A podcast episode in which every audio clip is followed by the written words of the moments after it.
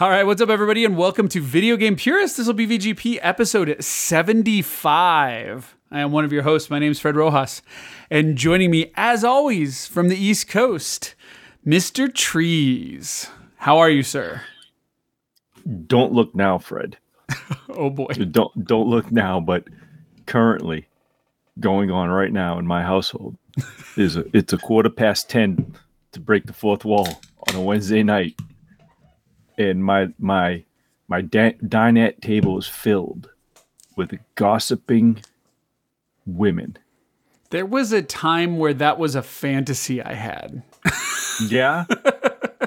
I don't think these are the women you fantasize about. Well, that's fair. But, like, you know, you always had those fantasies. The other one I was joking about was I was picking up a bunch of stuff on my wife's...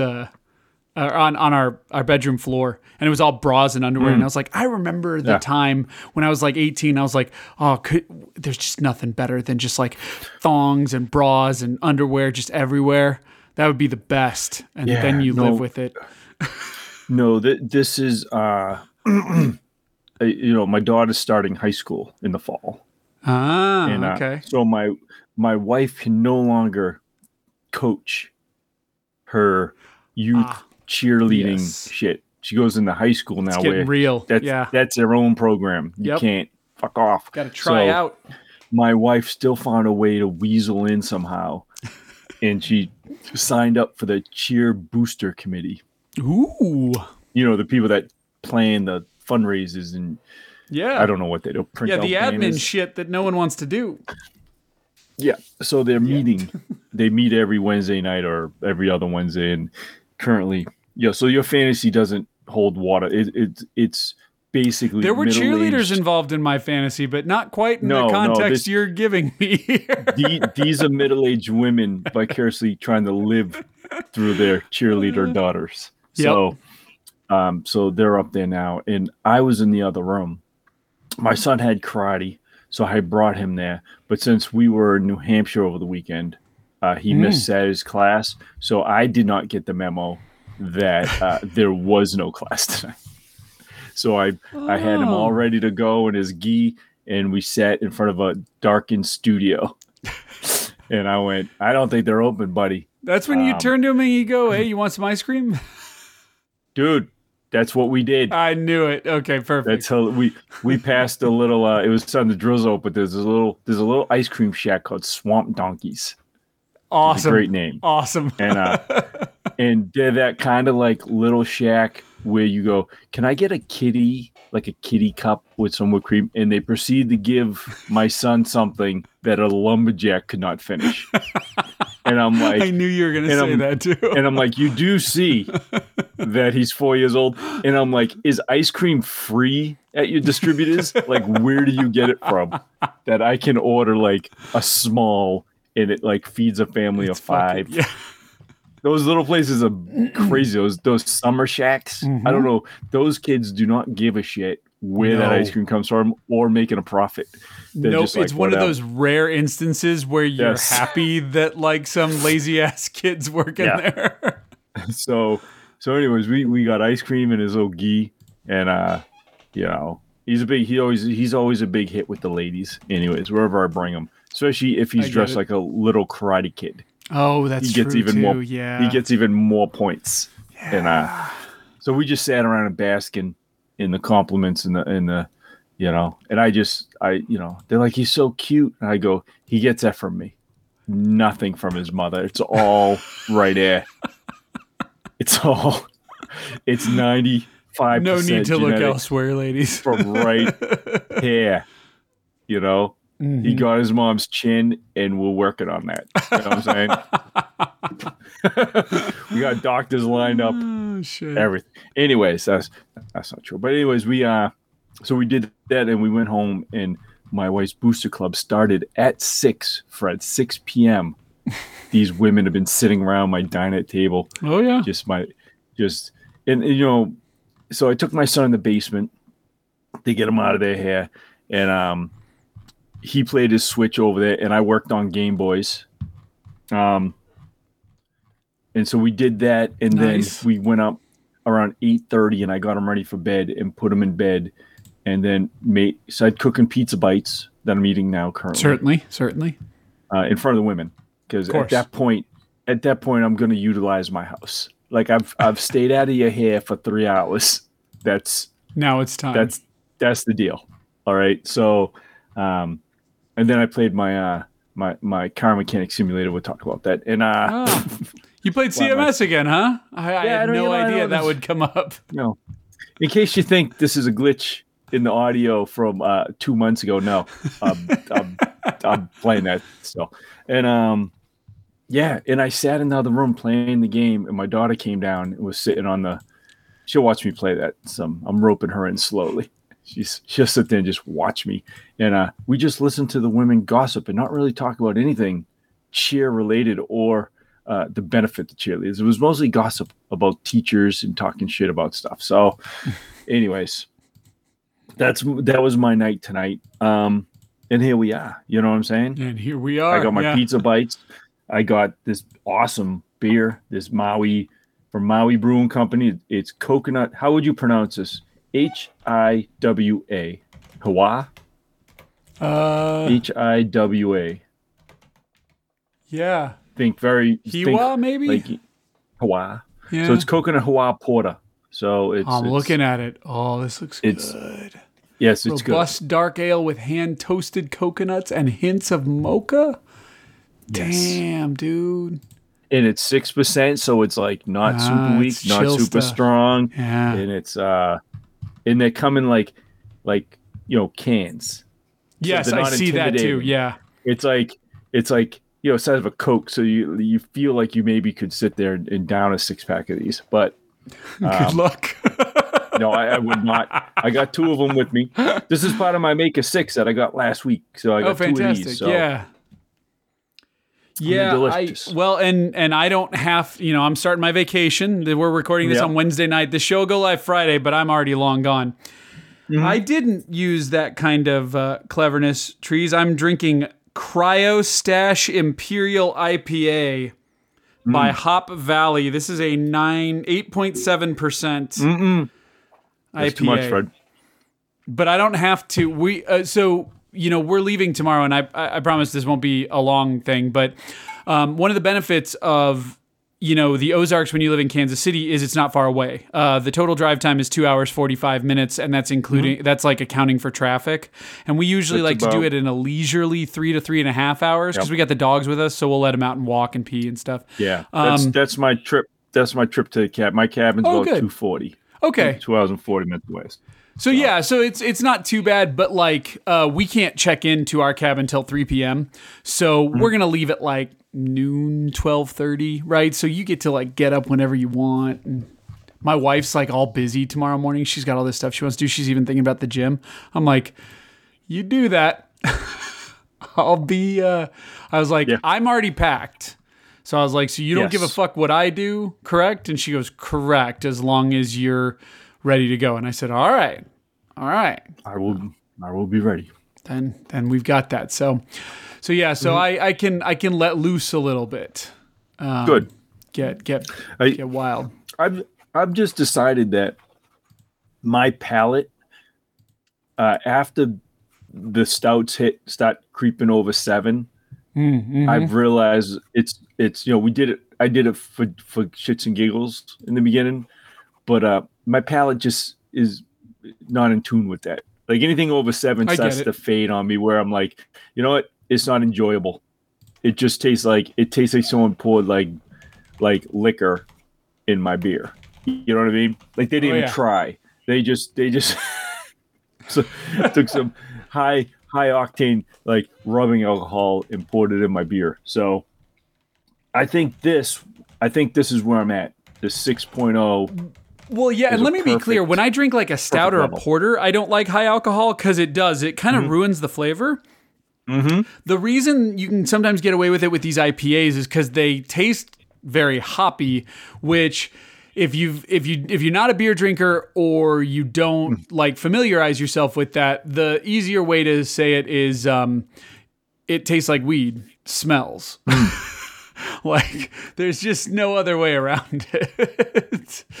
That's what they taste like. They taste like weed smells. And that is a very particular flavor, I would say, and I wouldn't criticize anyone for not liking it or not being interested in it at all. Yeah. So, well, you know, it's good that you're going away.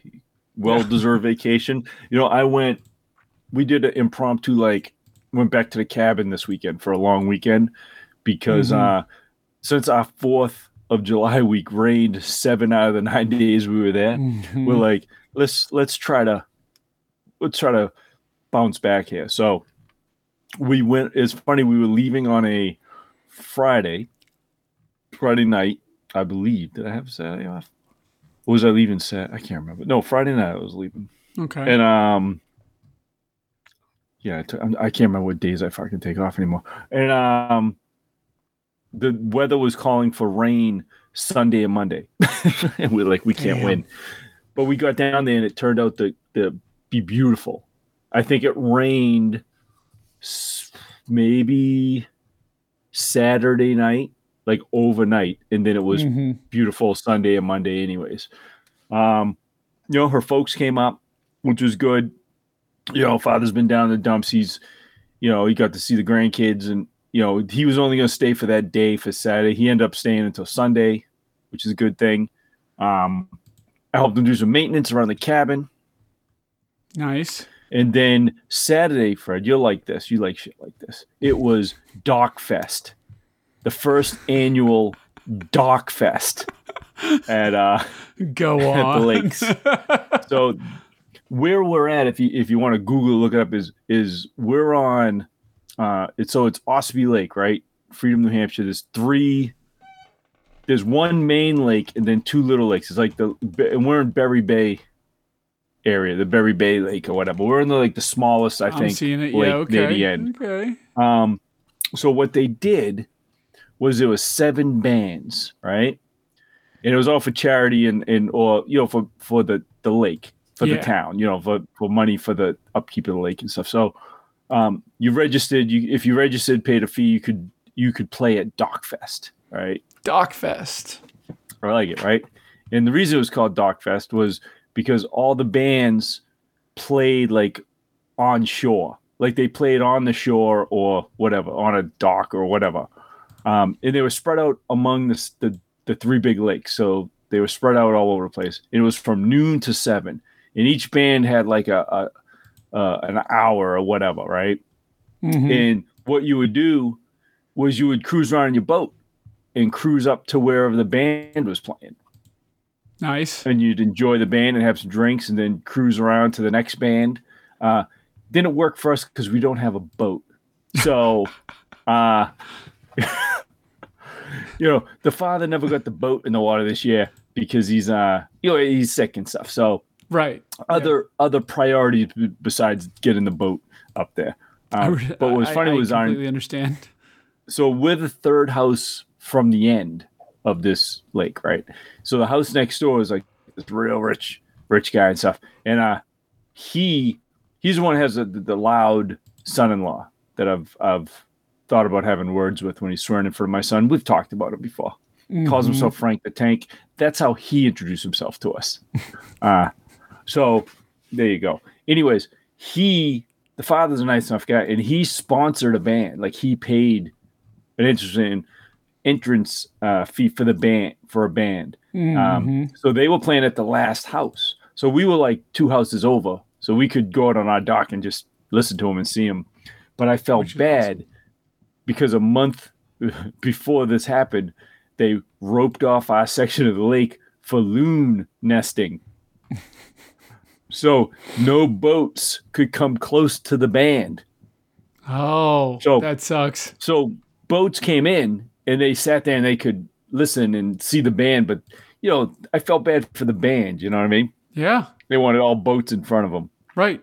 It was still cool, though, to be sitting on my porch with a beer and have 25 boats out there honking horns and listening. And, and it was all cover type bands singing the band we had, I don't know about that. I can't speak for the other bands, but the band on our lake had a female singer, and she had a very Janis Joplin type voice. Okay.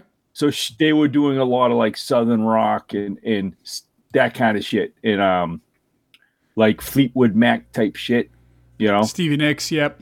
Stevie Nicks is what I meant to say. Fleetwood Mac's more passive, but yeah, Stevie Nicks. No, I think people are more familiar with Fleetwood Mac than Stevie as herself, but yeah. But, you know, crazy for you and all that shit, you know what I mean? So it was that kind of music. Well, that's so hard, cool. But yeah, it's all, yeah. Yes, but you know, that I'm saying that whole sort of like, Trees is like raspy woman voice. Conceptualize the band, not a specific person. Jesus. Come on, man. Yeah, you understand what I'm saying, Fred. I do. We're not reviewing music over here. I'm just trying to give you an idea of the type of music that was playing. So that was fun. That was on Saturday. It was Boat Fest, and it was people. And then there was like vendor boats and shit. Yeah, I'm seeing like some random pics. It looks cool from Dockfest. Yeah. What if there's any near my cabin? I don't know. I don't know. I don't know if I'd be able to recognize it, but man, like. The marina looks awesome. It is.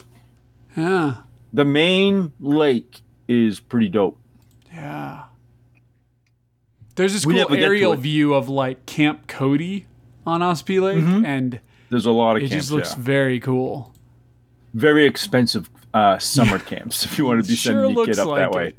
Yeah. Yeah. So I believe Conan and Brian always talks about famously talks about a summer camp that he attended in like that part, like Ossipee, New Hampshire or whatever. He always talks about this summer camp he used to go to, and it's like down the street from my cabin. So I know what he's talking about. I'm looking at a modest home here that's 1.6 million. Yeah. So, yeah. Oh yeah. Yeah. Something a little light.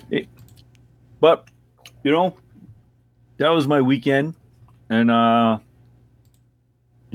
and that was about it, because we're doing a show a day early. I was in New Hampshire for like a long weekend, so really my week from last show to now really is, to my brain, feels like like we talked like 2 days ago. Yeah. So I respect that. I understand it. You know what I'm saying? Yeah. And this week went by pretty fast because it was just like a mad dash to get to where I'm at right now.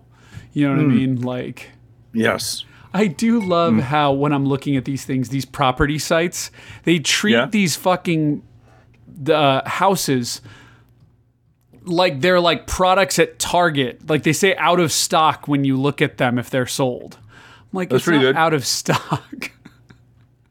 Sorry, we're fresh out of 981 Ossipee Lake Road. I did almost have a loon. Like a loon incident, like a crazy Karen incident, Fred. Oh, yeah. When you said loon, I was thinking of the fucking bird. I was too. Oh, okay. That's what fantastic. I meant. It was a Karen incident involving loons. So only on Lake Ossipee, people. By the way, if you Google Ossipee Lake, you will see plenty of remarks and or photos of loons. Like they seem to be associated with the lake. Well, loons, I don't know if you know this, Fred, are fucking horrifying. So they are creepy to look at. They're like the demonic version of the duck. Yeah, they're just like a duck got raped by a crow, and out came a loon. And you're like, you see them in the water, and then you do something, and you look, and they're not there, right? Like you saw a ghost, and then you're doing shit for like 10 minutes. You look back, and they're there again. You're like, what the fuck? These fucking loons doing creepy red eyes, and because they go for fish, and they can go underwater for like 4 minutes, 5 minutes. So they just go under, and you don't see them, and then they pop up like 5 minutes later. You're like, what the fuck, man? But they howl, like they scream at night. Oh, so that's fantastic. So we're on the lake, so I'll be in the lazy boy chair, fucking watching Bar Rescue or some bullshit at like midnight with the window open, and all of a sudden they just start screaming. You go, what the fuck? Ah! It's like my cousin Vinny. I charge out the front door with a fucking pistol and just start shooting at shit. You're like, what is going on? And so that's what a loon does. They fucking cry out at night. It's so horrifying. So people are like, the soothing loon. I'm like, go fuck yourself. That is like a thing of nightmares. And so the end of our lake is roped off. It says caution, use caution, loon nesting. Because there's a baby loon, Fred, on the lake. The first baby loon that I've been, that I was educated by the Karen next door. The first baby loon in 45 years on the lake. Oh, right? Boy. I guess it's a rare thing to have a loon. And I'm like, well, they're coming from somewhere. So I doubt it's the first one in 45 years unless these fuckers live 50 years as a loon. I don't think they do. Years ago, there's the neighbors next door, right? And it's like this old lady used to live there. And she has all these, like, daughters. I think she has a son and, like, two daughters. And they used to have these two dogs. One had three legs. I hated those dogs. There's a leash law in this town. They don't. I didn't know there were places that didn't have leash laws. You put a leash on that fucking thing. Say that as a dog owner. So as you know, our cabin isn't lived in year round. We go whenever we want, but it's not lived in. Right. And so we would come, and the back posts of our deck would be dug up in holes because their dogs would just run over. Like, you just let them run rock shot on your backyard. Like, the fucking Christmas Story, the Bumpus' hounds and shit. They just come over, and you're like, I hate those dogs. And we're always like, get your dogs on a leash. We're always yelling at them, right? So the mother got old, and she's no longer there, but the daughters still come. And they're older, and now they have new dogs, but they're the same dogs. It's like those other old dogs, like they bred and had puppies, and they just keep them. And these dogs, I have them on my security cameras. They're always running over on my porch and shit. And I'm like, and now, right, my kid is like stepping in dog shit on our property. Mm-mm. Yeah. Not and okay. I'm like, what the fuck, right? So anyways, these are the same ladies where when Dakota was 10 years old with a friend feeding the ducks some crackers, they came out and had words with me. They're these people. I was like, they're feeding the ducks, and I hear yoo-hoo, hello, hello, and Dakota and Fred's like, I think that lady's calling you. I go, is she? I'm like, yes, hello, and she's like, you're not supposed to feed the ducks.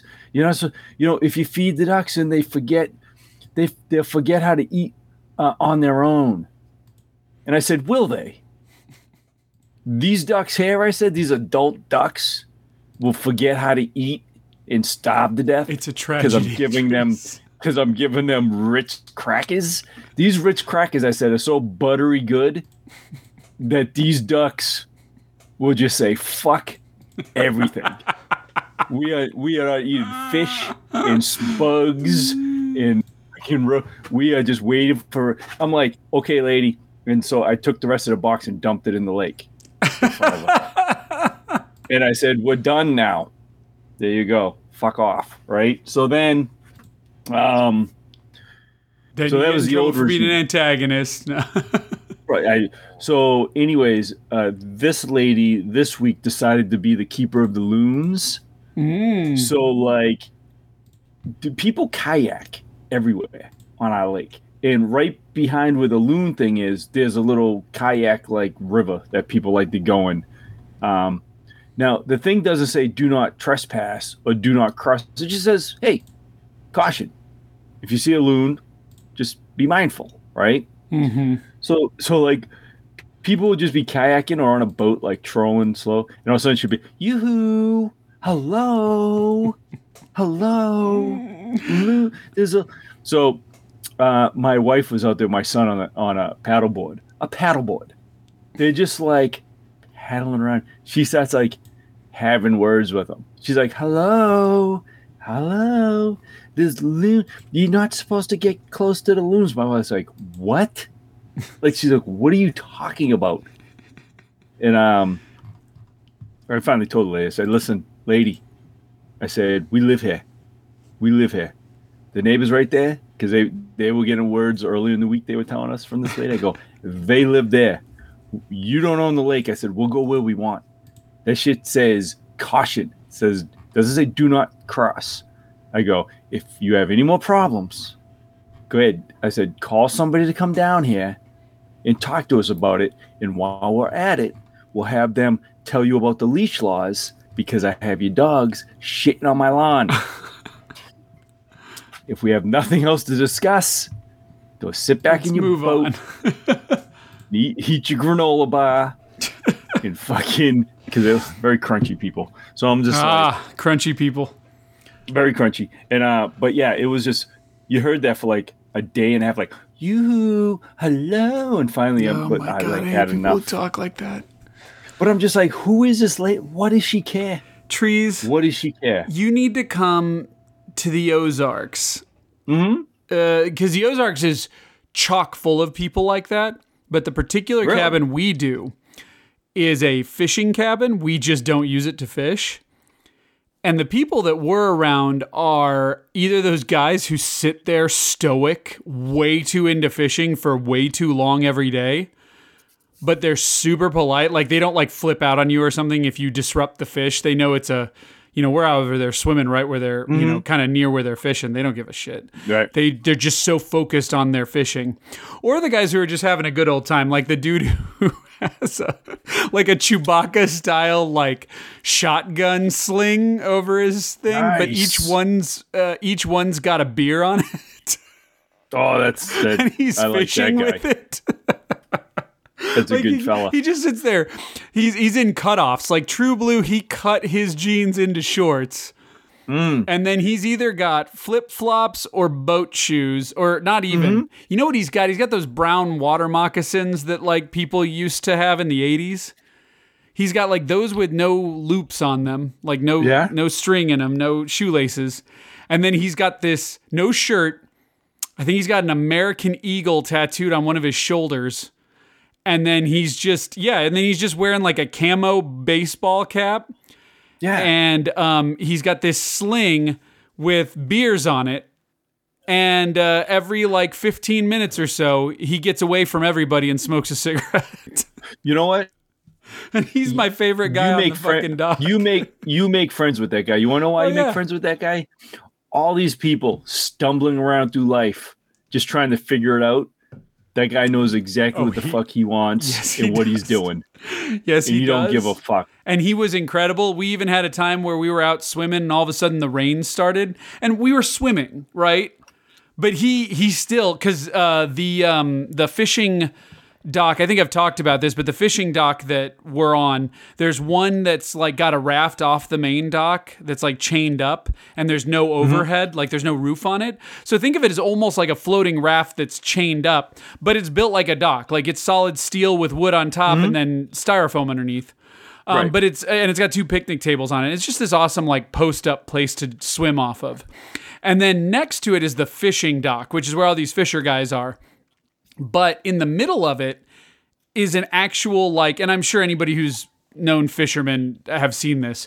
It's like a for the winter time, like it's got a whole sliding door and it's a built little structure. It's very small. It's about the size of like a pontoon boat, like a smaller one. And it's this little structure, but it's inside and it's got like AstroTurf and it's got a cutout with like some brambles underneath it where the fish like feed off of the algae and stuff. And that's where you can fish in there during the wintertime or during inclement weather. And it's even got like a heater and an air conditioner in it. And so it was funny because that dude was, it started raining all of a sudden. We jumped out and I saw him open the sliding door and he goes, come on. He goes, just skip over here, like just jump between the docks because it was like a 2-foot jump. And he goes, and get in here while it's raining, you know. And then when we were in there, he was like, I don't got no soda for the kids, but if you guys want a beer. And that guy was just, I mean, it was fascinating to me that I saw all these serious fishermen, like we're talking 6 to 10 at a time, and everybody, and this was during the heart of COVID. This was last July 4th. And everyone was just calm and pleasant and fine with us and doing their thing and not bothering each other and nobody talked about Facebook or politics or COVID or anything. Mm-hmm. It was just people just fucking doing people. Like, there was only one subject we discussed, which was the lake. Yeah. You know, next time my daughter can't decide what shirt she wants to wear, I'm going to bring up that guy with the bear bandolier and be like, you make up your mind. I doubt he's down there because most of those Fisher guys have like timeshares. Yeah. So it's like their week. Yeah. So I bet he gets the July 4th week. So he won't be there now. I'll be 100% honest with you. Yeah. My whole life, I've always heard Ozarks. Mm-hmm. But even in my adult life, I do not know what they are. And when I think of Ozarks, I think of the swamp from the Swamp Thing movie from the 80s. I just think of this dark... It sounds like a dark, evil place, like from the NetVernon story or something. Well, and Netflix has a show called Ozark, which takes place there, which makes it look that way, too. Yeah, and I've never watched that. But I know that's about evil shit. The closest, making people disappear. Yeah, the Ozarks. Yeah, yeah. And I've heard about that. I'm sure people disappear in the Ozarks, but for the most part, it's pretty laid back. Best way to put it is, people not in the know would probably think of it as like more mountainous, but it's just hills. But you're talking hills at the Ozarks are like fucking like 60 to 100 feet high.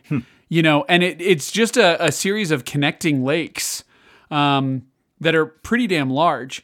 And I mean, it's literally the lake version of a suburban neighborhood. Like you just have all these coves as you drive the main channel.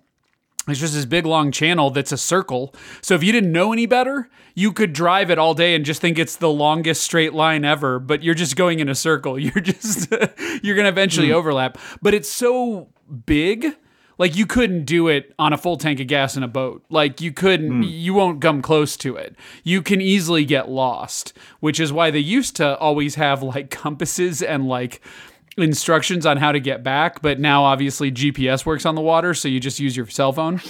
And they give you a text number. You can just text a 5-digit number and it shoots you back the coordinates so that you can GPS back.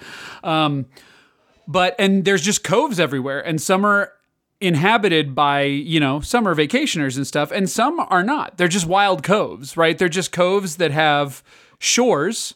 And that's what we really do, especially on the pontoon boat. You just find a cove and you get where you're not that close to somebody. You get far enough away from the shore and you drop an anchor and you just swim around for 45 minutes, have a couple beers, get out, go find somewhere else. And then there's a bunch of restaurants and bars that you just dock up to. And they're all patios and they have pools even. Like almost every one we go to has a pool, and it's kind of what you were talking about with the music fest, but all the time. You just roll on up to a thing. And that's why even now with COVID kind of being sprung, and unfortunately in Missouri right now, specifically the Ozarks, I've been told that you can get some kind of aggressive behavior if you walk in a mask, like you're in an affront to them. And my wife and I just talked about it. I said, I can handle myself if somebody gets mouthy with me, right? And she goes, I mean, I could see you getting in trouble, but you'll definitely get your point across. And I was like, yeah. And so, am I cool to just be me? And she goes, for now, I'll let you know if it goes south. I was like, okay. So we're just gonna do it. But for the most part, again, like these are all potential moments of tension, but believe it or not, in the Ozarks is probably, of all places, of all those weird interactions I have with people, it's the one place where I don't have those. Like, you go there and you're like, oh, like last year, right? You're like, oh shit, it's COVID and we're tying up to a dock and everybody doesn't know, do you mask or do you not mask? We're not vaccinated. Right. What do we do? It's an outdoor patio. There's a pool. Some people say you should swim around other people. Some people say you shouldn't. And then we just rolled up there with our dogs and our daughter and this really nice blonde just walks up and she's just like, hey, welcome. She goes, we got 3 patios. Just feel free to sit wherever you want. She goes, we've asked people to just, if you don't want people around you, you just politely say, please don't, pick a patio table right next to us. And we got so many tables. You'll be good. We'll find you something if you can't. And she goes, and then just have fun. And we're like, do you have any rules? And she goes, honey, you're at the Ozarks. There are no rules. The only rule is be polite and don't be a jerk and don't get too drunk. And we were like, okay. And we did. We sat down and we ate lunch, and Autumn swam in the pool and the dogs had water, and we talked to some people, just not at close distance. And it just worked. I don't know. And I'm hoping it's like that again. The one place you might find some weirdness is like some of the roadside restaurants or Walmart. Like it or not, when you're vacationing, Walmart's where you go stock up. Walmart. Yeah, you do. You go stock up on alcohol and food at Walmart. Yeah. And there's going to be some jerk ass there. There will always be some jerk ass at Walmart. But, whatever. That's the one place I usually bite my tongue. I don't want to make a scene at the Camdenton, Missouri Walmart. Right. So that's the place where, but that's the other thing. You probably know this, Trees, but if ever I'm going to get stabbed in Missouri, it's going to be at the Camdenton, Missouri Walmart. So that's why I keep my mouth shut. It's not a bad place. Yeah. So. You get stabbed. That's a good place. But the Ozarks is very, like, what is interesting about being on the lake is it is a bunch of just ridiculous hills. Like I was looking at your lake, and it's that's pretty common to most lakes. It's a decent amount of flat land. You know what I mean? Like you can kind of just, or at least it looks like it. What always fascinated me about the Ozarks is it is just rolling hills and really high peaks and cliffs and everywhere. So when you're driving, the architecture of like the land is just all over the place. And I think that's the most fascinating and beautiful part. And they also love to do those gargantuan 50-foot high suspension bridges that are made of concrete, but you're constantly driving under those where there are cars driving above you. And I don't know, call me a 4-year-old in disguise, but like I still think it's cool driving under those bridges. Like I still find that to be just badass. So yeah. Anyway, cool. I digress. Uh-huh. Anything else going on? No, man. That was really my week. It was the bulk of my week was New Hampshire, and then just getting back here and, getting my shit together, and here we are. Cool. Well, like I said, looking forward to having my own version of that. This weekend, my wife had to work, so we didn't do too much, but Jungle Cruise came out, and oh, yeah. That looks fun. Yeah, and I'm old enough to have gone on that ride, even though it no longer exists. Yeah. And as you can probably imagine, there are a couple callbacks to that ride. You don't have to remember the ride, but you'll see something. You'll be like, oh, okay, that was on the ride. Okay. Yeah. Like you remember it when you see it. But as usual, what is it? Emily Blunt, I think is her name. I think that's her. She's good. She's fun. She plays kind of like a clumsy Indiana Jones. Right.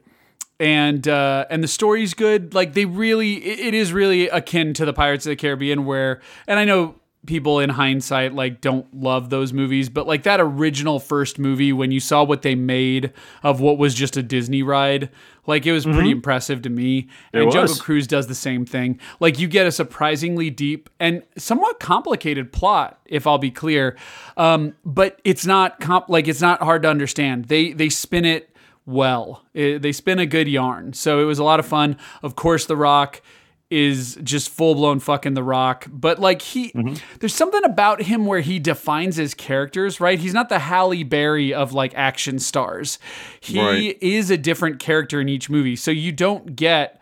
The Rock from the Fast and the Furious franchise. And you don't even get The Rock from Jumanji. You get a different The Rock. Like, him as... In the movie, his name is Frank. You get a very distinct character, and that's what I like about it.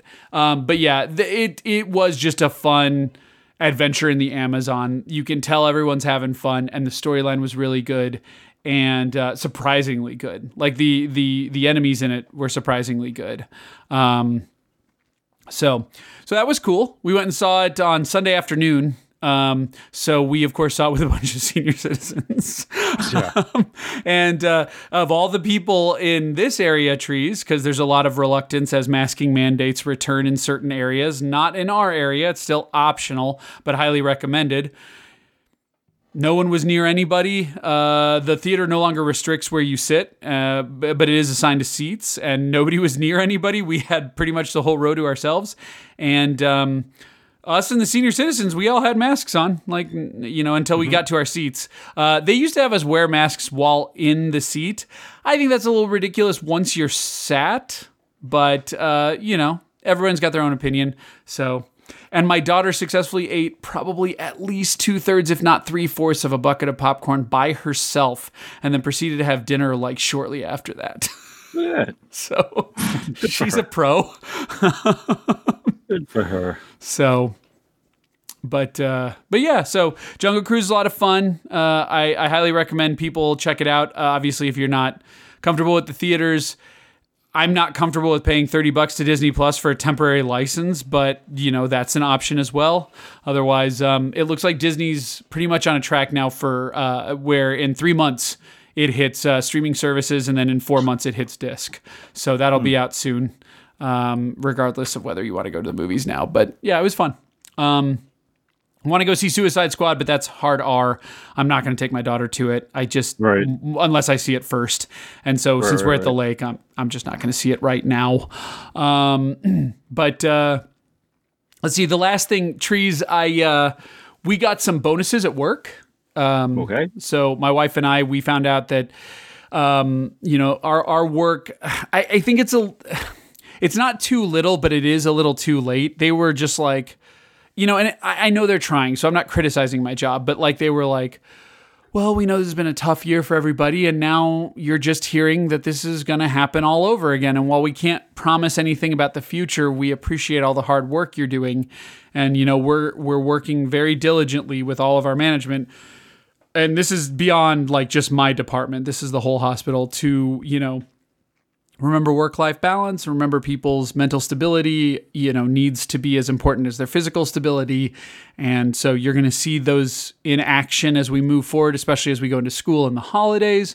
But for now, we give you all a bonus of X amount of dollars. And it was not a light bonus. I will tell you, it was a decent chunk of money. And so bought a couple of, had a couple of splurge buys, but nothing ridiculous.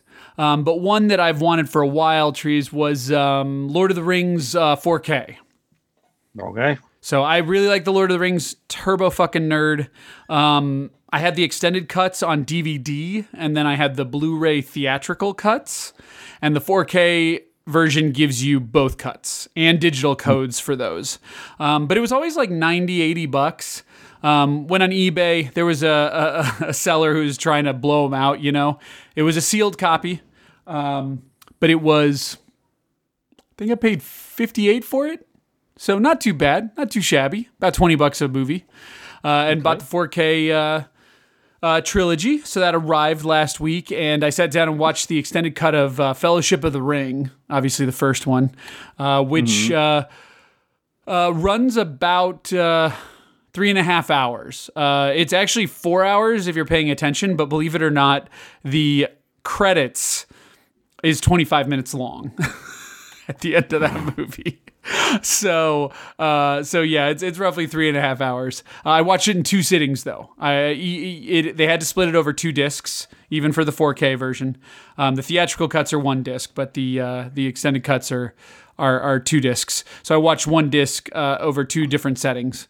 But I still love that movie, and the extended cuts, I forgot a lot of that footage, and it's just beautiful in 4K, especially with HDR and that Dolby Atmos soundtrack. Like they do some really cool stuff, you know, birds overhead and things like that. So just really pleased with that. And it was enchanting to watch the Fellowship of the Ring. As a lot of people will probably say, it's kind of downhill from there. Like the other two movies aren't as strong in many people's opinions. I think that might even be my opinion.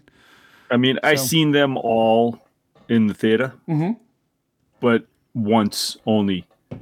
Okay. Like I could never sit through those again. Like I even had them on DVD. When they came on DVD, I think I had a box set. Sure. And I never even turned that on. Yeah. I think once was enough. I get it. Of those movies. You know? For me, that was a big one. Did not buy the 4K version of The Hobbit.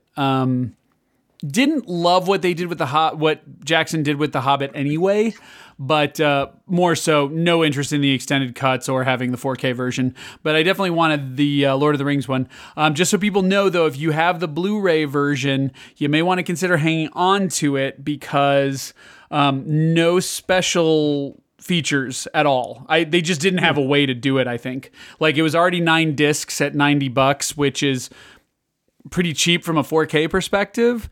And I just don't think they were like, how are we going to fit these special features and what are we going to do with them? Are we going to, because the special features and stuff are out of print right now. The only versions in print on Blu-ray is just the, just the regular movies, theatrical cut with whatever random special features they could fit on the disc.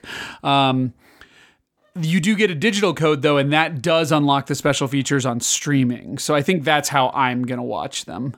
Again, like you said, Trees, most people aren't, going to even watch those movies. And the people who, like me, are going to watch those movies. Are you also going to sit through 3.5 hours of special features? Probably not. No commentaries either. That's important to some people. Commentaries normally are important to me, but those movies are so fucking long. Like, if you can't figure out what Peter Jackson was thinking or going for in a 4-hour extended cut, I got nothing for you, right? Whereas listening to Paul Verhoeven and Arnold Schwarzenegger be just turbo shitty alpha males in the commentary of Total Recall is just fantastic. Like, they're talking about Sharon Stone like she's a piece of fucking raw meat in one scene. It's just terrible. And so those are priceless. But Peter Jackson would just be practical. I can just tell. So I don't need his commentary. But anyway, so watch those. And then the last thing my wife and I watched, something for people who are into this, was a documentary series. It's a 5-parter on Netflix called The Confession Killer. Are you familiar with this? Are you into killers or documentaries or anything? No, I like documentaries, but not about killers. That's fair. Well, so that's the interesting part about this. This is about a guy who in the early 80s was picked up for potentially murdering somebody, and he proceeds to work with the Texas Rangers to confess to, at some point, 200 plus murders throughout the continental United States. And it's a very interesting documentary, which goes in different places. And I don't want to give anything away. Some people may naturally know about him. But anybody who studies serial killers might go, well, I don't know this guy. And there might be a reason why. And so you can watch it if you're interested. It's 5-hour-long things, but it was an interesting little documentary we watched. More lighthearted than you'd think, Trees, but still kind of fucked up. So yeah, but that's basically what we've been watching other than games. And one last thing, Trees, I'm officially either getting old or getting hoardy. For the record, I said hoardy. Because I bought 3 tubs. I bought 3 plastic tubs. Okay. And I stuffed one full of 360 games, one full of PS3 games, and one full of original Xbox and PlayStation 2 games. And put them back in the closet. But instead of just having them stacked up or over bookshelves and things like that, they are now, they're still label out, so you can easily find, like, so if you're looking for Guitar Hero 3, they're all laid out in a way where you can just visually look for, it's alphabetical, and you can look for Guitar Hero 3 and just pull it out of the tub. But they are in tubs now. I think the idea was if rainwater or something were to get into that closet or damage it or anything, they're now protected. Okay. I don't have to worry about them, but it also makes for a nice storage thing. You don't want to stack something heavy on top of a stack of PS3 games, but if they're all in a tub with a lid on them, then you can put something heavy on top as long as it doesn't bend into the lid. So started doing that, thinking about doing the same with light guns and controllers, thinking about it, but. I mean, I like that you have that many games to put in a tub. Like, oh yeah. Since the 360, I've only physically kept like 2 or 3 games at most. Like, ooh, wow, okay. It. The rest either get traded in. Like I just trade. I turn stuff over now. I don't keep stuff. I probably have 50 to 75 360 games and PS3 games, like not combined, like each. And then I easily had like original Xbox was a big one for me, so I probably have like 50 of those and probably like 30 PS2 games. And you know, I've sold some of my PS2 games. Some of those gained some serious value, and I dumped them. So the other thing was part of the tub with the PS2 and Xbox stuff. I put some of my prize possessions, such as my like Genesis copy of Pure Solar, first run. I also put like my Jaguar games that are complete with box and inserts, things like that. So, but yeah, so I got them in tubs. Like I said, I think I might want to do it with the controllers and light guns, because if you recall, I think you even think I'm insane for this, but I own every single light gun that has ever been released on American consoles, including the so rare it doesn't have a value on price charting because no one's tried to sell one. So I don't think it's valuable, but it's rare, which is I have the Mad Dog McCree light gun set for the Philips CDI. Full box. It's a huge long box, Trees, that's probably the size of a like the Operation board game. It's about the size of that box. And it has a sealed copy of Mad Dog McCree in it.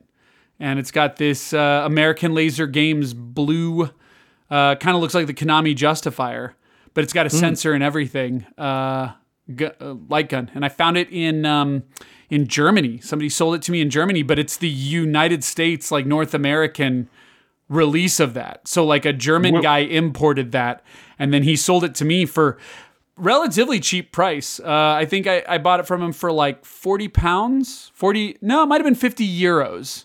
Not because they don't use, I think they use Deutschmarks, but anyway, I think I paid 50 euros for it and then paid like 25 euros to ship it. And I don't know if I ever talked to you about it, but it got stuck in customs for the longest time because it was a gun. I think I remember that. Yeah, and I waited 3 months for it, but it eventually arrived. So I've got that. And then the one thing that a bunch of people want is I've also got the bright orange version of that American Laser Games gun on the 3DO. But that's a more standard light gun where you just plug it into the controller port and it's good to go. The CDI one is a sensor, which is why it actually is compatible with LCD screens. Although if you're plugging a Philips CDI up to an LCD screen, you're a fool for having the system to begin with, and then to hook it up to an HD TV. I don't know what you're doing. But anyway, that gun I know is a lot more rare, but it's a little more sought after. And that gun,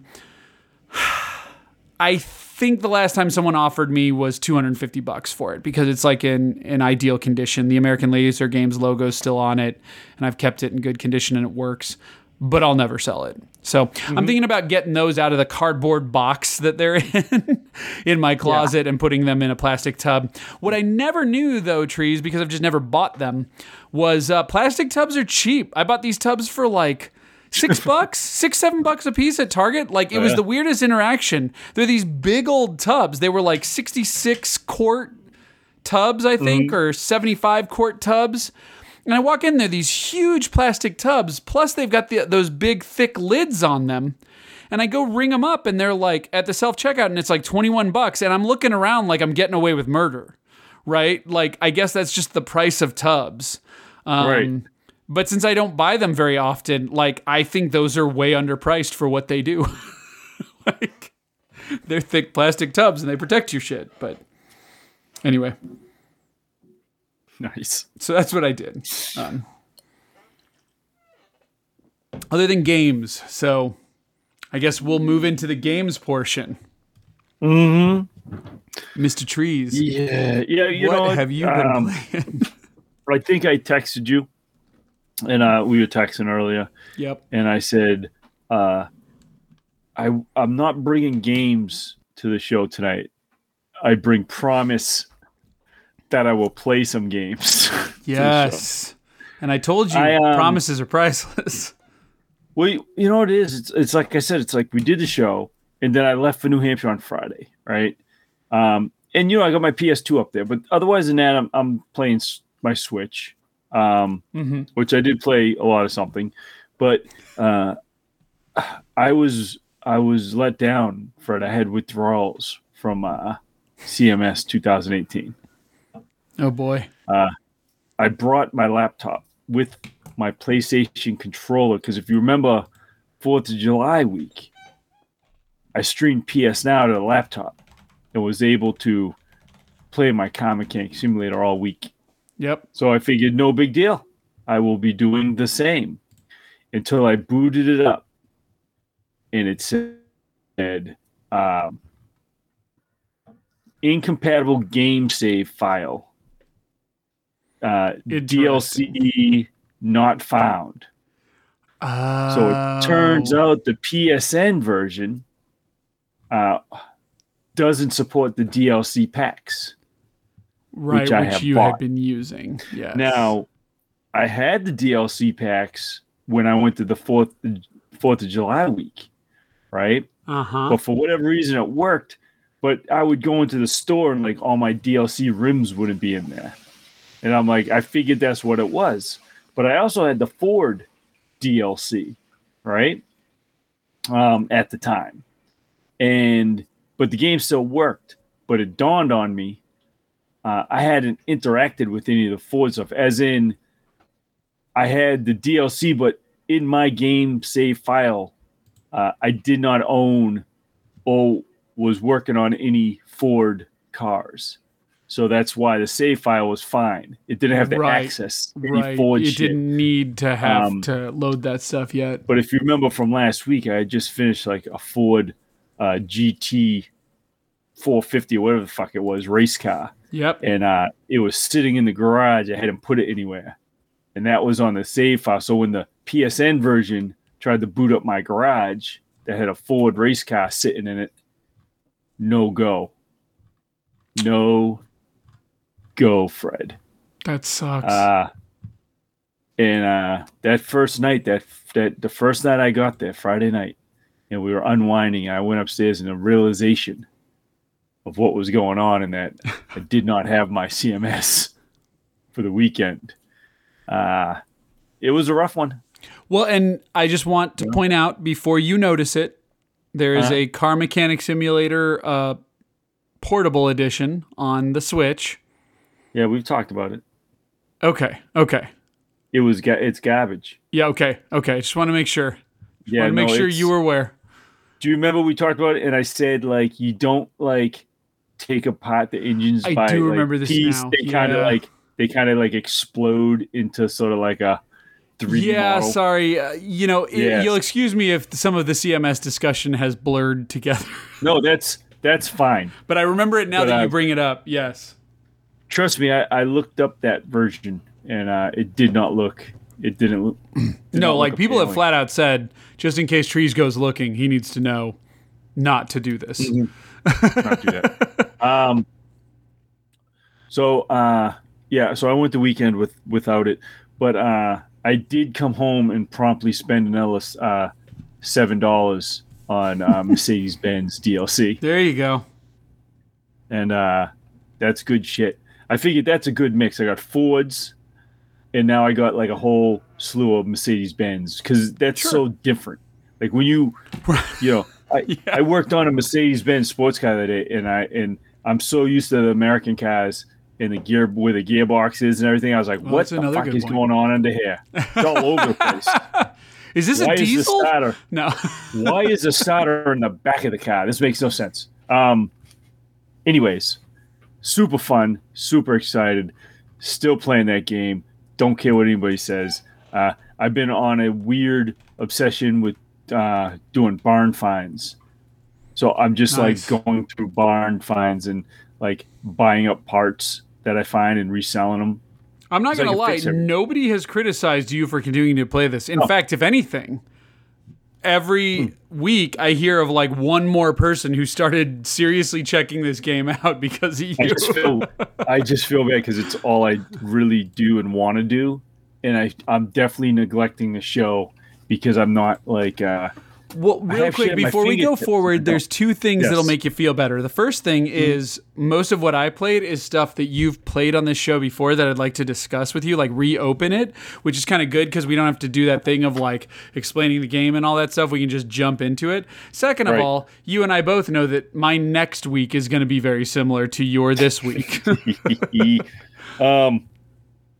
But anyways, yeah.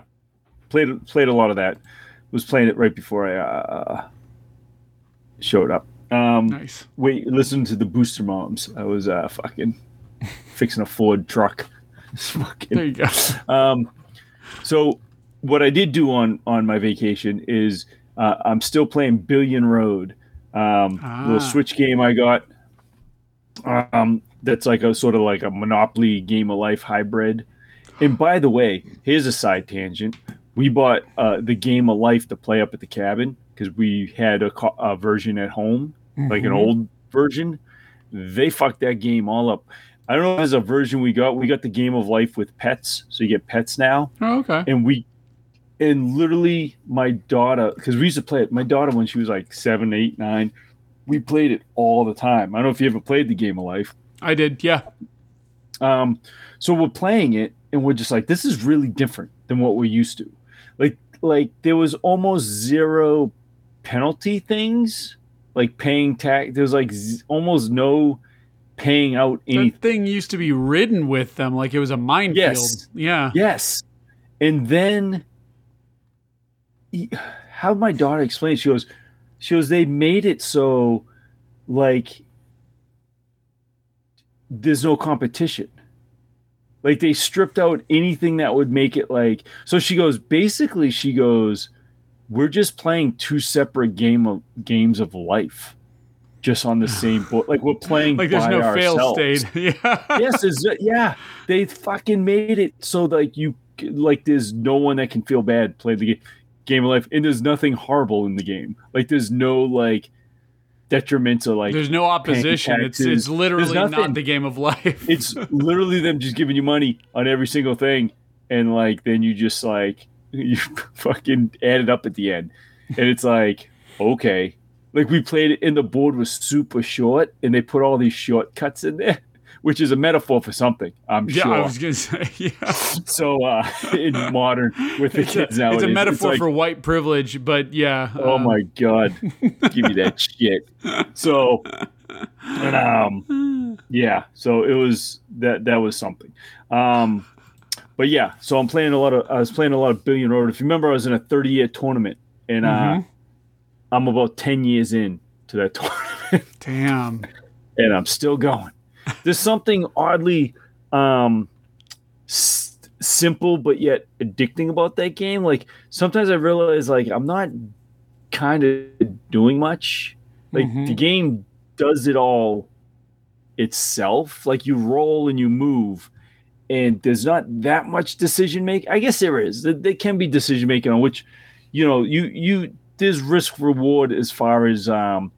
Like, if I continue down the path they want me to go, I'm going to land on this negative space. But, you know, I can maybe move up this way because this is a better option. And, you know, maybe you can be close to another person. You can swap out bad monsters with the other person if you want to try to play chicken with them. Yeah, there's a lot going on in that game. A lot of little items and monsters. It really does. That's the opposite of the American version of Game of Life. Like this game, you constantly want to fuck the other people hardcore. And the game fucks you if you're in last place. That's what I love. If you're last place when the year ends, like, or when you hit the goal, like you're constantly rushing from goal to goal, right? It's like Midnight Madness and shit.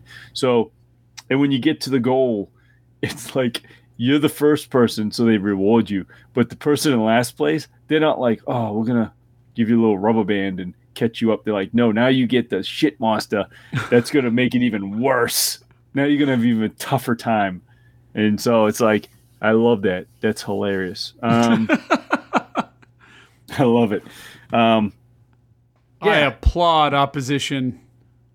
Billion Road is an interesting fucking game, man. It sounds like it. It is. Is just like I said, there's something like oddly addicting about like One More Turn, and you know, it is a vesting game. You like investing in businesses as you go, mm-hmm. But you really don't pay attention to them. It's really like you hit like a noodle shop, and you hit the button that will buy as much property as you can with the money you have. Like, you can individually pick ones you want, or you can hit a button that will just buy as much, like stocks. It will buy as much as you can afford of that shit. It'll just fun, and you move, mm-hmm. and you just move on. And like if someone else comes along, like a max bet on a slot machine.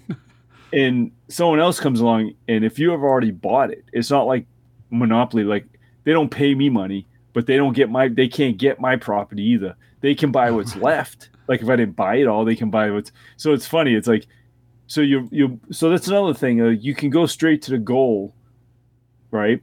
Mm-hmm. Or you can take a chance of becoming less, because you get paid on all different things. They make sure there's all random contests that you can just luckily get a chunk of money. So you don't need to be first to the goal, but if you're last to the goal, you'll get saddled with that fucking the follower, the bad follower, right? So it's like. You can veer off the path and like, you're like, fuck it, I'm going to go over here and buy up some of this shit, because at the end of the year, so you could be down on your luck. You'd be in last place money wise, but when the year ends, you could be number one, because that's when they add all your investments for the year. Right. So then things can balance out.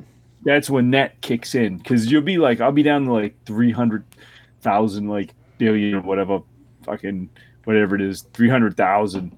Yen. It doesn't go by dollars. So it's in yen, like whatever. Japanese yen. Yes, I think it's yen. And then so I'll have like 300,000 yen.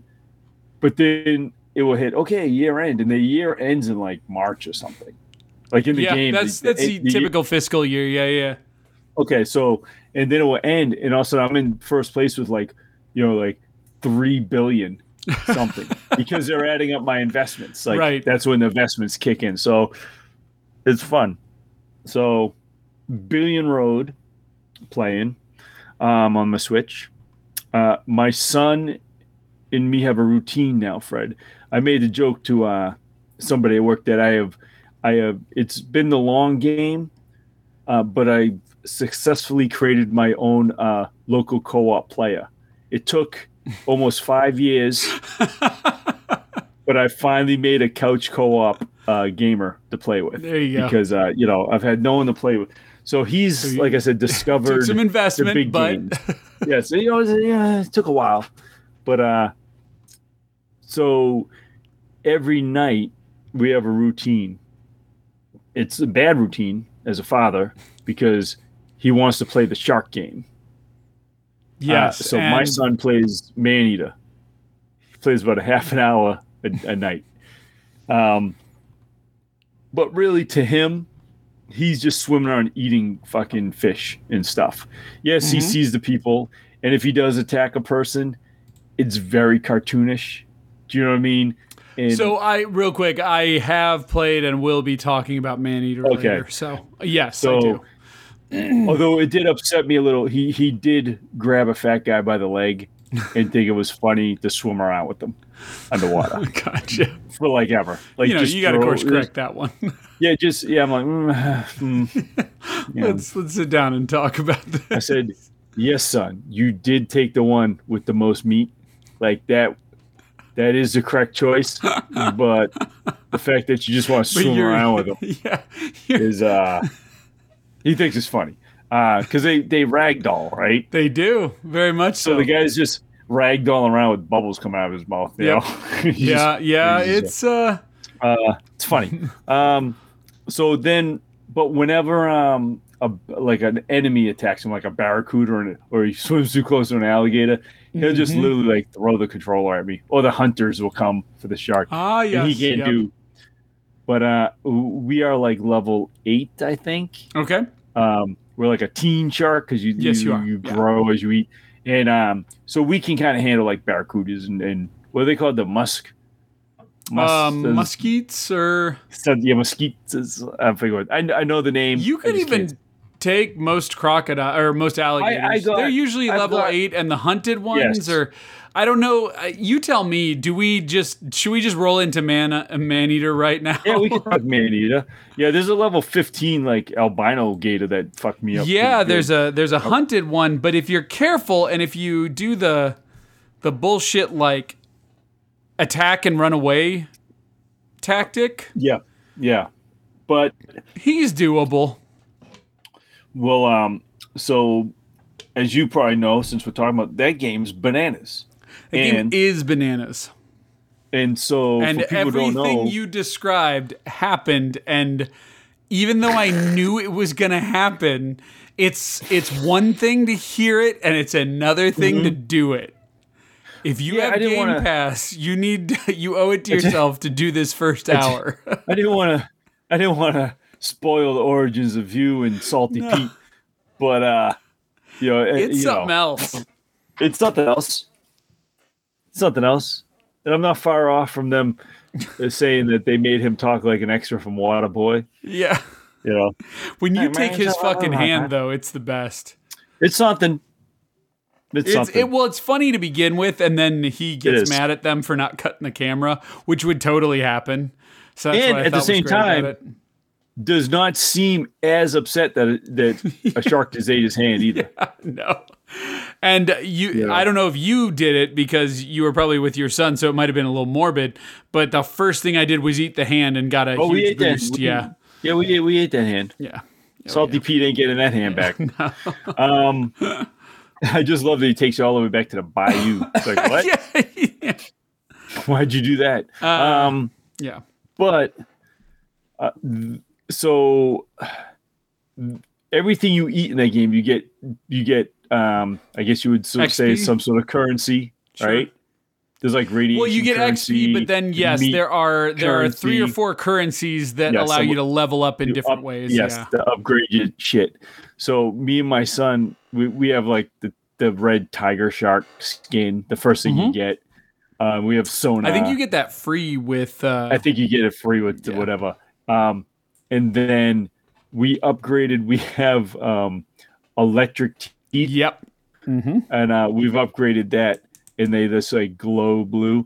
Yeah. So this game is weird because your shark has slots on him, like equipment slots, like his fin, his tail, his teeth. It's hilarious. It's an RPG. It's a shark RPG. Yes. Yeah. And you can equip different abilities that you fucking unlock that show on the shark. You know, yeah. Like so like the electric teeth, right? He's got fucking. Little John's teeth. Fucking grill, but electrified. Yes, but and they get away with it because your grottos, or your home bases, they're all like toxic waste. Yeah. You're basically the Toxic Avenger. But yes, but one thing I want to point out that was surprising to me. So I'm just going to jump in real quick as to what surprised me about this game was the two biggest things that jumped out to me that I'm curious of your thoughts on is one. I'm now adult shark, and I've gotten to the point where outside of objectives in a very MMO style, like kill 10 humans or whatever, this game does not have what we would call a campaign. It is more... checklist. Well, yeah, they did the GTA sandbox, but took out the missions because they were like, and I think they're justified in it. Like, the Jaws Unleashed is missions. And it was frustrating and annoying and linear. And this is not. This is part Metroidvania, but not really. The only reason I say that is they gate certain areas based off of your level or your abilities.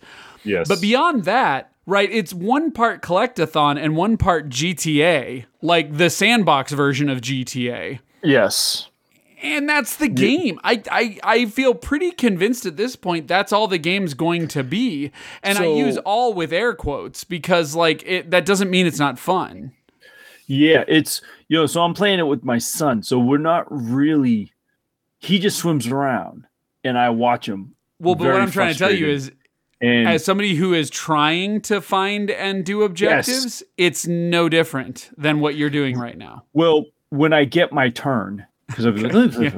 That's when I sat like highlighting the collectibles on the map and just getting them all. Okay, because he's not doing any of that. He's just just swimming around because it's fun to be a shark. And I will say the animations of you as a shark are very good. Yes, like they're really good when you just like you're cruising around, just swimming around. Like you look really good as a shark. Yep, and especially when you're like so skimming the water. What's it called, breaching or whatever? Like it's your fin goes up and. So it's funny because that game's realistic looking as a shark. Like when you're swimming as a shark, like, oh, that looks really good. But then you can belly flop across a dock and tackle really oddly animated fat people like in bathing suits and eat them, like chomp them while other people do not run away. Like if you need to eat 10 people, you can eat them all. Just eating from person to person, like you no literally one runs work away. Your way down the dock until you're out of oxygen, then you jump in the water, and then you're back flopping up on there again, and and no one runs away. Nope, they just like throw their hands. To be fair, I've seen some of them run away, but I've seen not them screw enough off on jet for skis. It to matter. Yeah, they screw up on jet skis. Self-preservation doesn't seem to be as important as they lead you to believe. Yeah, they're also swimming in toxic waste, which is hilarious. Incredibly true. They're on the beach. Like, and it's not subtle. It's no. They're next to a nuclear plant, and the water's glowing yellow. Again, with if you've seen the alligators. Toxic Avenger, where like you've got a bunch of high school kids hanging out by like open vats of toxic waste that's bubbling, in that movie they do that as like a comment to. I don't even know if Lloyd Kaufman gives a shit enough. He's the Troma owner to make a political statement. But the whole point is like high school kids hanging out next to vats of nuclear waste, totally healthy, totally normal. And this game does the exact same thing. Like no one gives a fuck. Yeah. So yeah, it is frustrating though, because it's like, I'm like, it's like watching paint dry when my son plays. It's like, and it's like, it gets a little long in the tooth, no pun intended. Yeah. So I'm trying to move him along because he wants to get big. He wants to be back to where it was in the beginning. So he's always going, are we in the ocean yet? Can we get back to because I go, well, let me see, buddy. Let me do this. These few little eat 10 groupers or whatever. And I'm like, let me do it. He goes, then can we go back to the ocean from the beginning? And I'm like, I think eventually, buddy. You know what I mean? Like we're working our way out of the swamps. I go, but I think it would take a while. But I said, you play a little and then I'll do a few things. And I said, and I think eventually we'll get back. Well, and you start to see on the map where you're gonna go. Yeah. So we've been playing that, and it's fun. It is because it's so different that it's fun. But like when you download that game, like the Series X version of that game, the enhanced version, quote unquote, is 10 gigs, and the original version was 5 gigs, and that's just is small. Like that would fit on a DVD. And now you see why, because it is really just a map with a very clever set of systems. And that is the game. And again, I can't stress enough, like for better or for worse. But two other things I want to mention is one, those upgrades you're talking about, those are fed in a weird way. So you have all these upgrade slots, but they don't unlock much. And they don't unlock them very fast. This may accelerate later in the game, but I almost don't think it will. It's very weird, and it's the only streamlined linear portion of the game where like things unlock in very sequential, slow-paced ways, and they are always the same. Like I unlocked the exact same mutations you did in the exact same order you did, which I can tell is like the game's version of progression. So that's a little weird at the beginning. And I guess you have all the, so you're an adult now. Like we're still. I am an adult. You're getting close though. 7. I think you become an adult at either level 10 or 12. Yeah, so we're like 7 or 8, right? And again, the biggest reason those even matter is your ability to break down the gates to get to new areas. Mm-hmm. And you just, you just kind of work your way through the areas. And so people know, like, whenever you eat a fish or something, you get a little bit of XP. Mm-hmm. So my son doing nothing but just eating fish all the time, we actually level up. You know, and that's the necessary grind of this game. Like, yes. Yeah. Eating bigger things and getting bigger. And it's fun finding the crates and shit. Crates are fun. The license plates. Have you found the license plates that you just can't get to? There are a couple of them I just can't get to. There's one on top of a fucking overpass. And I'm assuming you're going to get some silly jump. Well, there's a ramp there, so you will obviously get the power to like boost and then leap. Mm-hmm. But like there's a couple of them that are on docks that I can't get to. Like I tried to jump up and like I can almost get there, but you can just tell the game's like, no, we wouldn't make it this hard. You need to be able to leap the whole dock and you'll grab it out of the air. Like, yeah. And so I'm just not there yet. I'm assuming you'll get some tail attachment. Right, yeah. No, absolutely. And have you gotten to any of the quote unquote bosses? Like there's like a dozen hunters. Oh, we killed the first one. Okay. And I've killed the second one as well. Yeah, and that's basically like get your wanted level up enough and then take them. Yes. Out. I believe the first one's how we got the teeth. That's I just realized that's how we're going to get our unlockables. Yeah. You got to do all the bosses probably. Yep. And it was what kind of stinks is I noticed when I equipped the teeth at the bottom it says like set, like the electric set. So if you, yes. I would imagine it's for every part of your. There are armor sets, yes. But if you can't unlock all the parts of your fish yet until the end, kind of weak. Yeah, and they've got to do it again. I think the individual areas like teeth, fin, things like that, those are what unlock when you kill the hunters. But and again, you've probably already guessed this, but like some of the hunters are only in certain areas. Like where you're at now until you become an adult, I don't think you can engage the second hunter. Like they just won't come looking for you. It's fun. Like it's just hilarious. Not what I expected, I guess is what I would say, but not in a bad way. Like it is fun. It can't be your only game you're playing though, in my opinion. Yeah. No, remember I'm playing like a half an hour a night. It's like, and that's how you should play this game. Yes. This game is, I play it in like hour long doses. Although the last thing I'll mention is it taught me how shitty of a game player I am. I'm so used to being the only gamer in my life that now my daughter and I had this really cute moment. And actually in our Discord, people were talking about listening to you talking about playing with your son. Mm-hmm. And Chase and Austin were piggybacking back and forth talking about, because like Chase's son is about at the same age.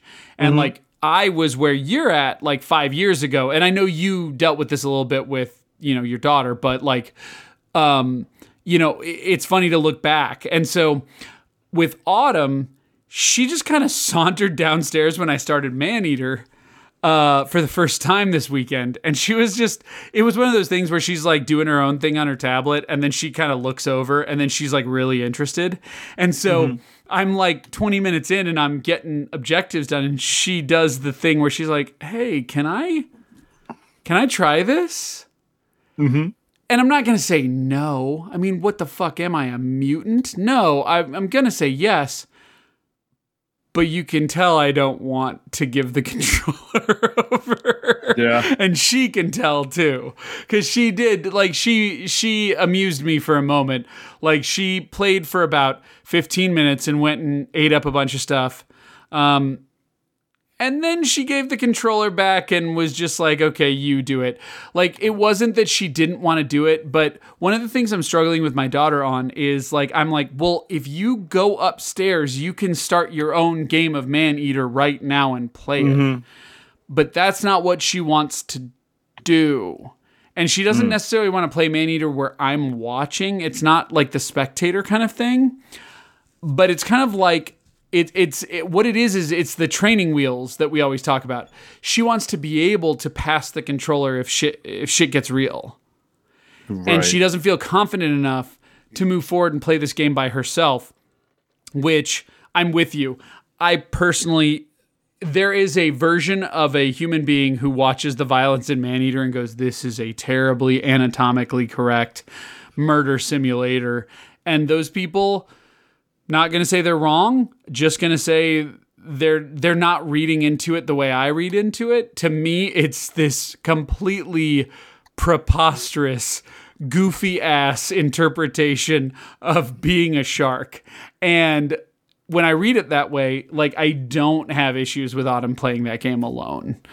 Lord God knows there is so much worse stuff she can get up to that doesn't have a mature rating, that has a teen rating, that I think is far more what I'd like her to avoid. If she wants to run around and eat fake digital humans as a shark and there's going to be some blood spatter, I think I'm okay with that.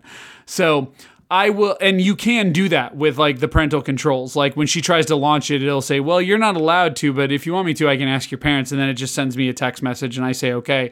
And then from that point on, she can play it. I had to do the same thing with the Master Chief Collection because if you recall, certain Halo games are considered mature, like the first one, which is hilarious. But I have no problem giving her access to play Maneater, but she didn't want to do it by herself. And that's something I'm trying to overcome, is she doesn't right now have the confidence to play by herself, but a game like Maneater's, she doesn't want to play past the controller. I think she just wants that safety net. But anyway. But yeah, it's an interesting game. Very interesting game. Fun.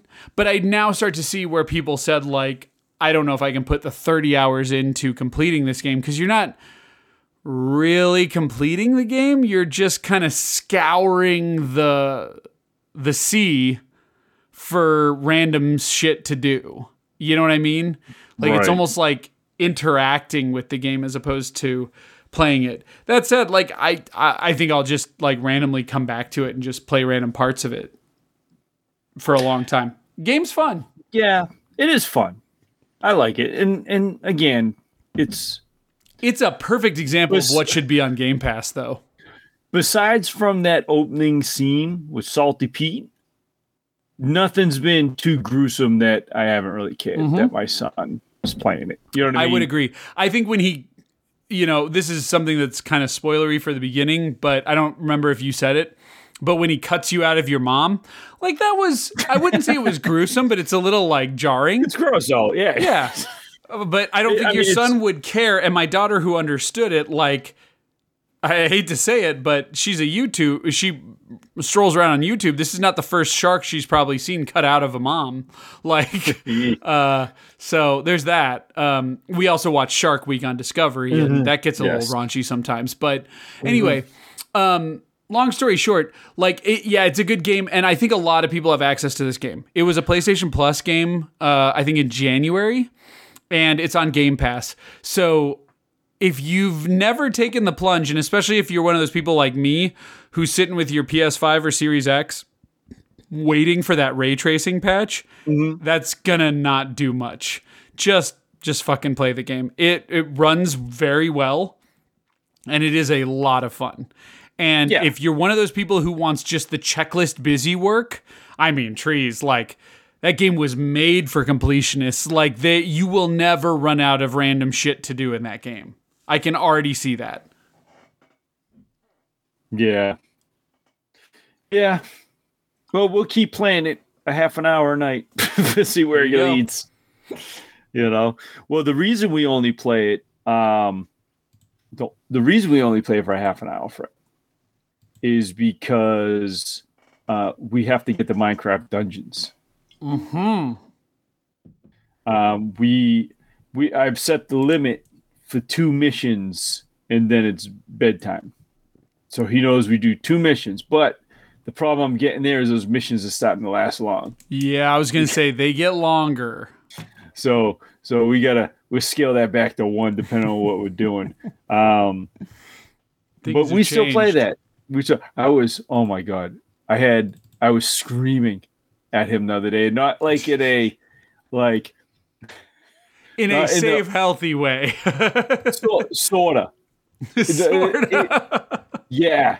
Like I wasn't screaming at him like a father mad at his son. Uh-huh. I was screaming at him as a gamer to another gamer, like, what the fuck are you doing? What are you doing? Been there. What? Yeah. Don't hit that. Hit that. Hit that. What are you doing? Don't worry about me. Get like we were fighting this giant mega lava golem thing. Oh, yep. Mm-hmm. I know exactly the one you're talking about. Yes, and there's posts you can activate, and they pop up and shoot like lava out, and that was the way to get them. Yep. And I'm like, and he's charging in, and he's falling off the edge into the lava. He's like, he doesn't pay attention to nothing. He's fighting all the rocks rolling around, like the guy's shooting lava rocks. I'm like, ignore those rocks. Keep hitting those posts.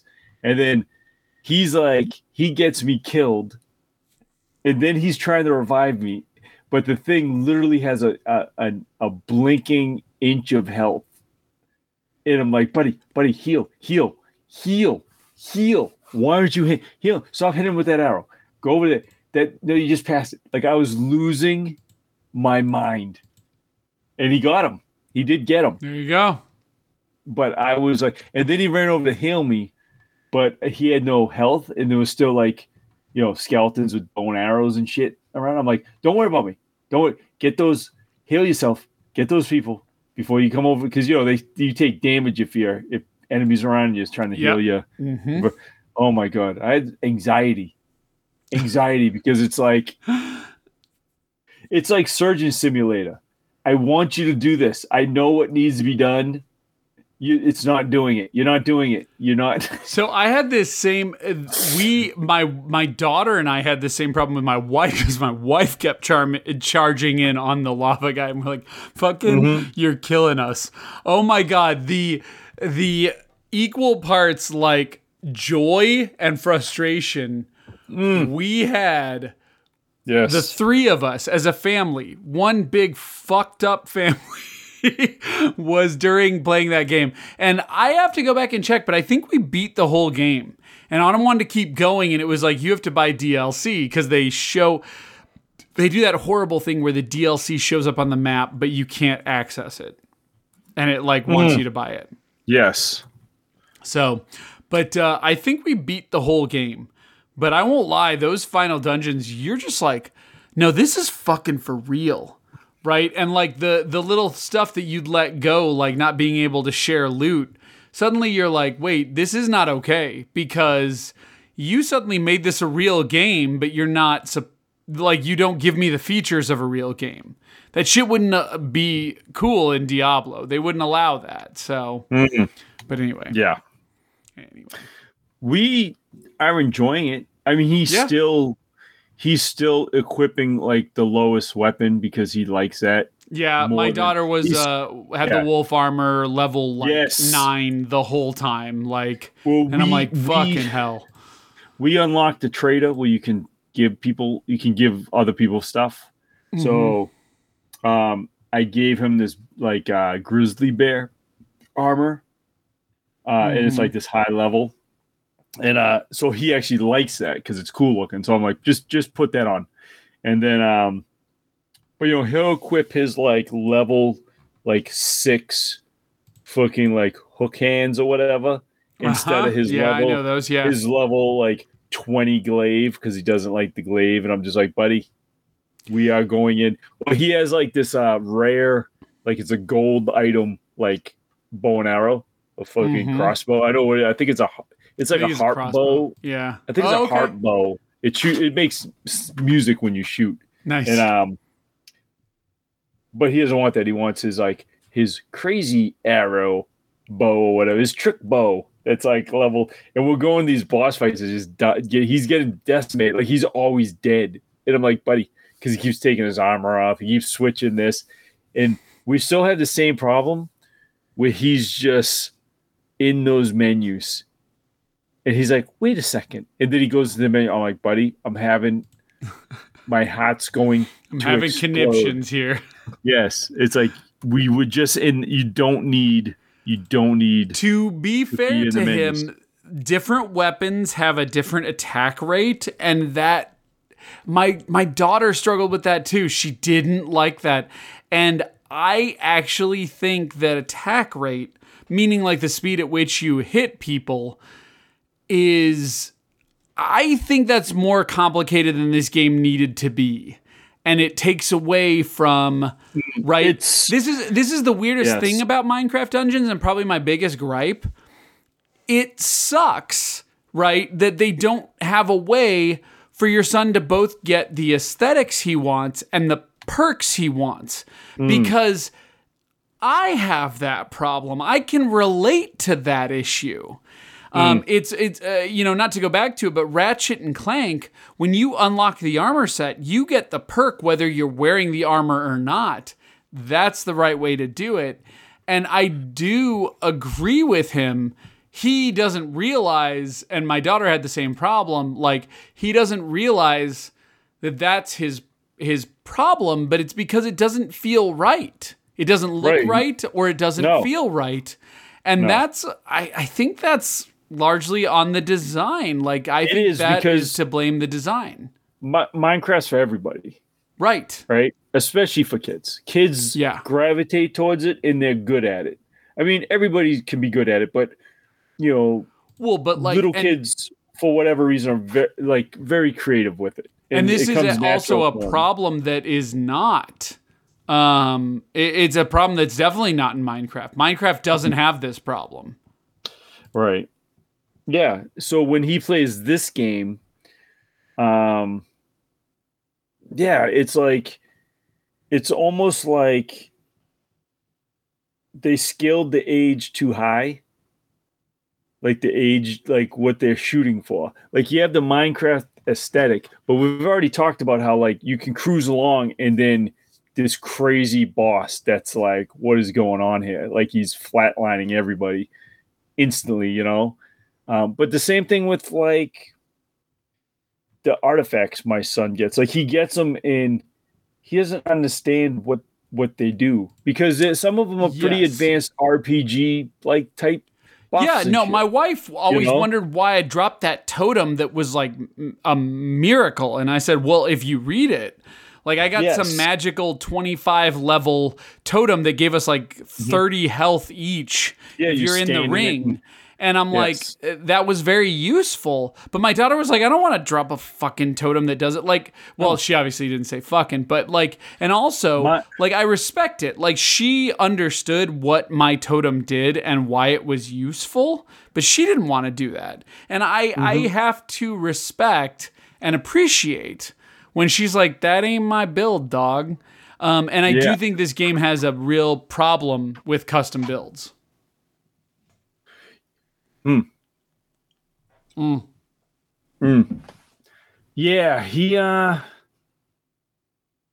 what I'm trying to say is your problem is not that it's not your son's age, it's that he's actually identifying game mechanics that it kind of blows my mind that it didn't right? Like it how did this not come up? These devs had to know about this. That's what I had to there's some glowing cube artifact, right? But it's a bomb. It's essentially you hit the button and it blows everybody away from you. And so I had to explain that to him and set him up with it. So now he knows when he's in trouble, he hits that and they all go flying back. But then, yes, he has all these other artifacts in his thing that are beneficial, but he uses the level 6 firework arrow because it's cool. I can't disagree with him. A firework arrow is cool. So that's what I mean, though. But it's like they have these real, real advanced RPG mechanics and buffs and debuffs and all this shit. But it's the people playing that I don't think are there for that level. This basically should be Gauntlet. Right? It should be Minecraft Gauntlet, just mindless fun. Yeah, and that's the problem that people are running into. They're like, wait, your difficulty spikes on the level of hardcore RPGs, but then you don't give us the customization and the unlocks that we would expect from that. So they're trying to have it both ways, and I think they're failing at both. And again, I don't even have much negative to say about this game. This game is fun. Mm-hmm. I will say it's cool. I'm blanking on the name of it, but that other game I played, Riverbond, that's what it was. Yes, you would tell me. I think that's a better version of this game, but again, it's not. It's no longer on Game Pass. But all I know is I looked away to get a drink for a second and came back, and my son spent all the gems that he had on the restock button. Ah, yes. Because he just kept holding it down, and it just kept. Uh-huh. And I'm like, yep, that stuff's beyond him. Like all those mystery boxes and shit. Like he just doesn't. It's hard to explain to him. Like, buddy, that's a mystery box. You'll get a level 14 through fucking 19. Armor set. If he, like, he's fucking not even 5 yet. It'd be 5 next month. So it's like that's beyond him. But he likes when the little meter goes up and it goes ka-ching. But it's like, buddy, you already have a level 7 longbow. I just feel like there's a couple too many cooks in the kitchen on this game. It's a good attempt, but it can be better. I think the best thing to come out of this game is the name Illages. Yeah, it sounds like Kanye West's new album name or something. The Illages. Like it's like, I'll give you that. Like when they had the story, you know, they're telling the story of like the evil villages, the Illages. I'm like, that's a good name. That's pretty awesome. I like the Illages. That's good. So, but yeah, so we, you know, he really enjoys it though. He looks forward to playing it, and at his age, what's good about it is he doesn't care about story progression.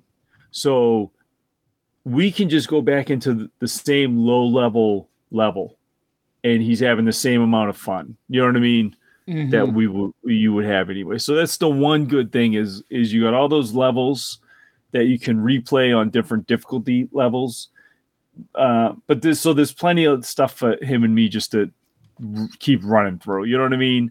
And he gets very... You know, that endorphin rush, I don't know if that's good or bad, but he gets very excited when that victory pops up and the woman goes, victory! And it's like the loot box drops out of the sky. He's just, oh man, his eyes light up. What's in there? You know?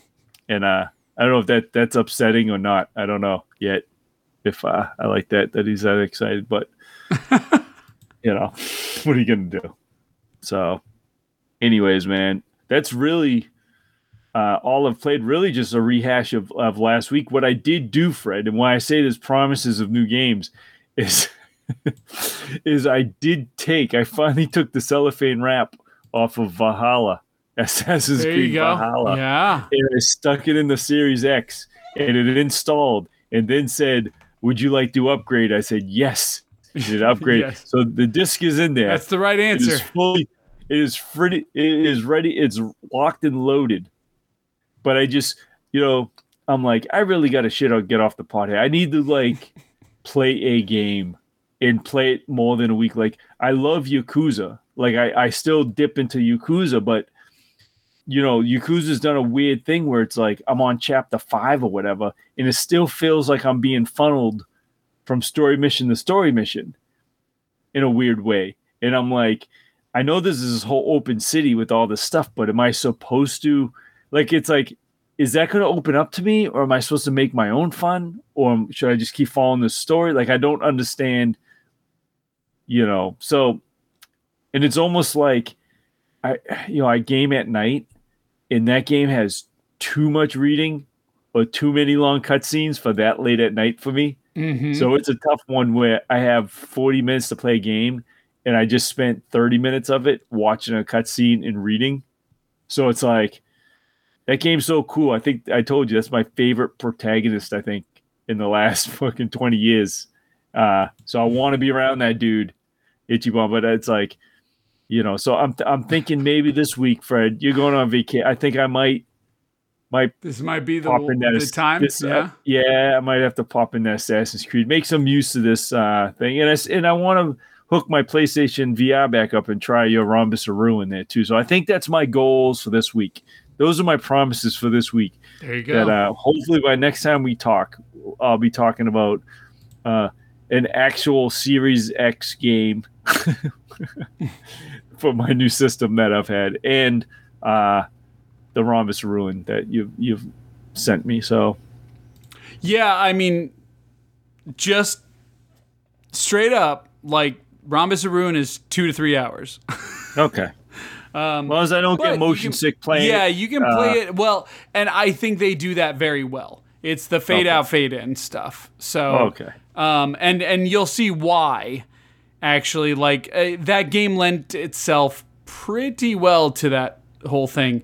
And you know, in hindsight, like I said, it's nothing to write home about, but it is point and click adventure made digestible. And what I mean by that is I just despise point and click adventure games. Yeah. I did not enjoy them ever. And I got through this game and enjoyed it without having to look stuff up. So all right. That's an endorsement right there. But it's like it's Tim Schafer and his team flexing muscles they haven't in a while. And I think that's kind of useful because again, like Psychonauts 1, the first half of the game, super fun, everyone enjoys it. The back half, super difficult. Mixed reviews, many don't even finish it, especially on console. Apparently that's fixed in the sequel. This one won't have that problem, and it'll kind of set you up, right? It kind of sets you up for the sequel, so it should be fun. Okay. Where are you? Besides me and Nito. Yeah. So we've already taken care of Maneater. Sorry. Oof. That beer's kicking in a little bit. Okay, yeah. A little bit. So I finished Call of Duty Black Ops Cold War, which I found to be one of the biggest hodgepodges of branding I've ever experienced. Yeah. Like, that's like three things at once. But anyway, I finished that up. Enjoyed it. Thoroughly enjoyed it. That last mission needs some work. Those guys need to do some work. But played it on Hardened, enjoyed it. Actually made me want to go back and play more Call of Duty campaigns, which I may do sometime. But yeah, thoroughly enjoyed it. I'm going to go out on a limb and say I think because of the confusion of the Xbox One version, the fact that Activision isn't dropping its price, the fact that, and while this may not affect you and my or any of our listeners' buying decisions, I think in the grand scheme, this will affect a lot of people's buying decisions. Right now, Blizzard and Activision are under attack for Blizzard having a decent number of shitbags working for them and getting away with some shitty behavior. That's affecting some people's ability to buy stuff. I have to be honest, it didn't. Me, like there was nothing by Activision or Blizzard that I was looking to buy at this time where I had to make a conscientious decision not to buy something.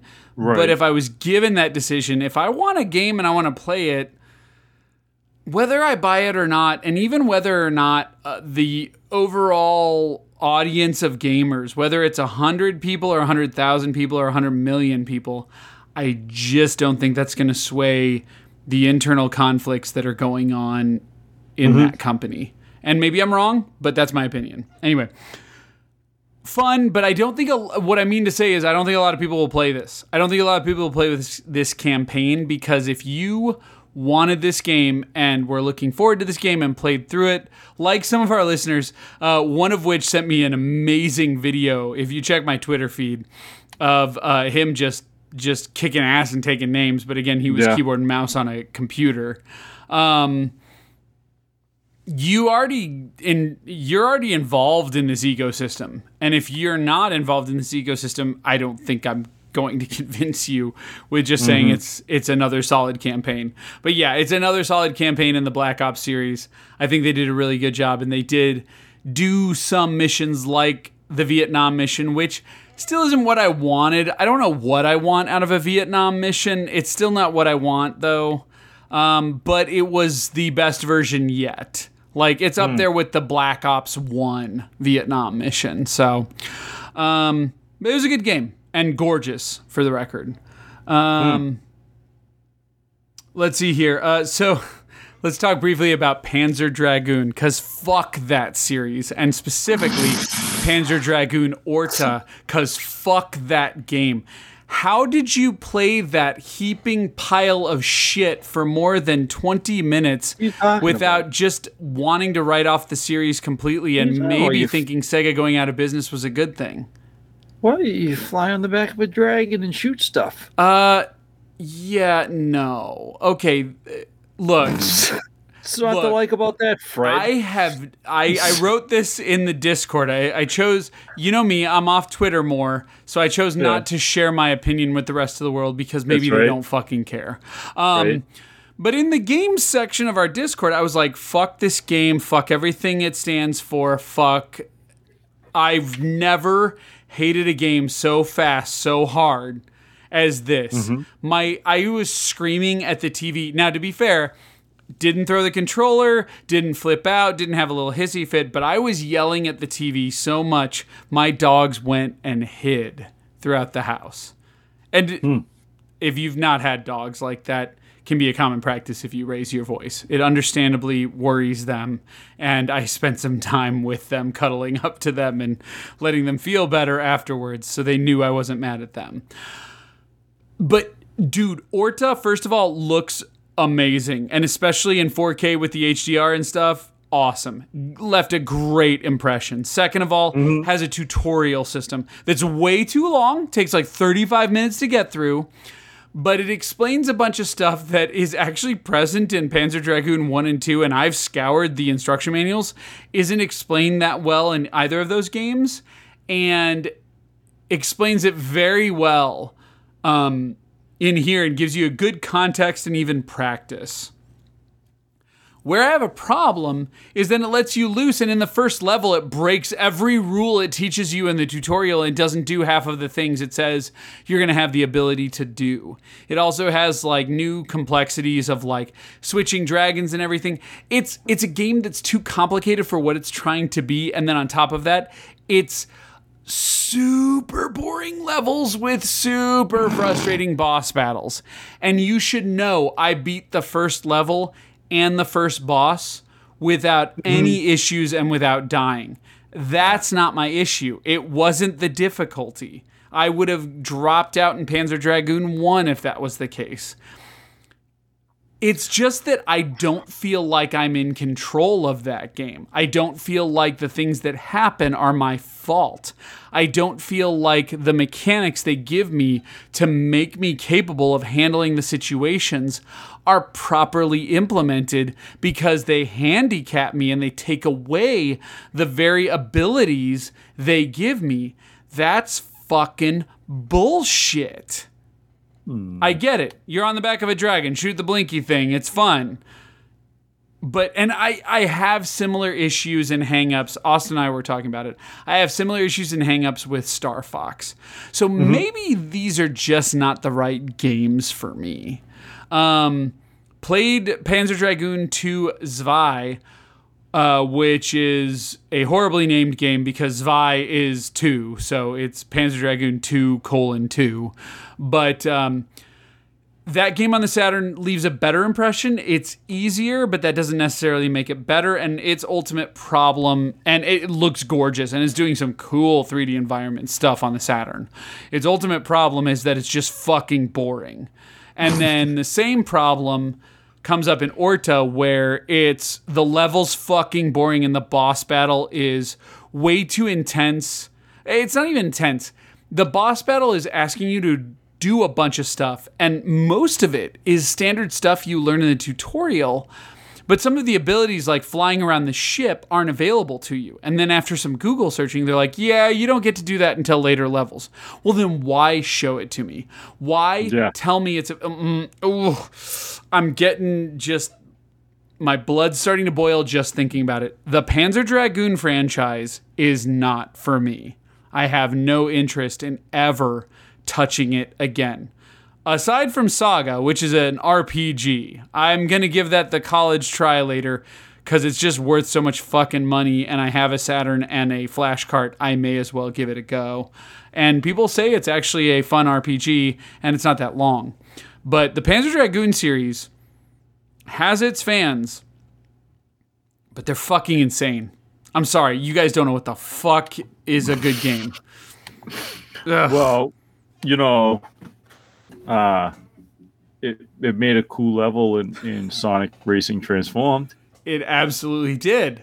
The Panzer Dragoon level is one of my favorite in Sonic and All-Stars Racing Transformed, actually. Mm-hmm. So I'll agree with you there. The other thing is, aesthetically, that game is dope as shit. Man, fuck that game. Man, fuck that whole franchise. Fuck that whole franchise into the Stone Age.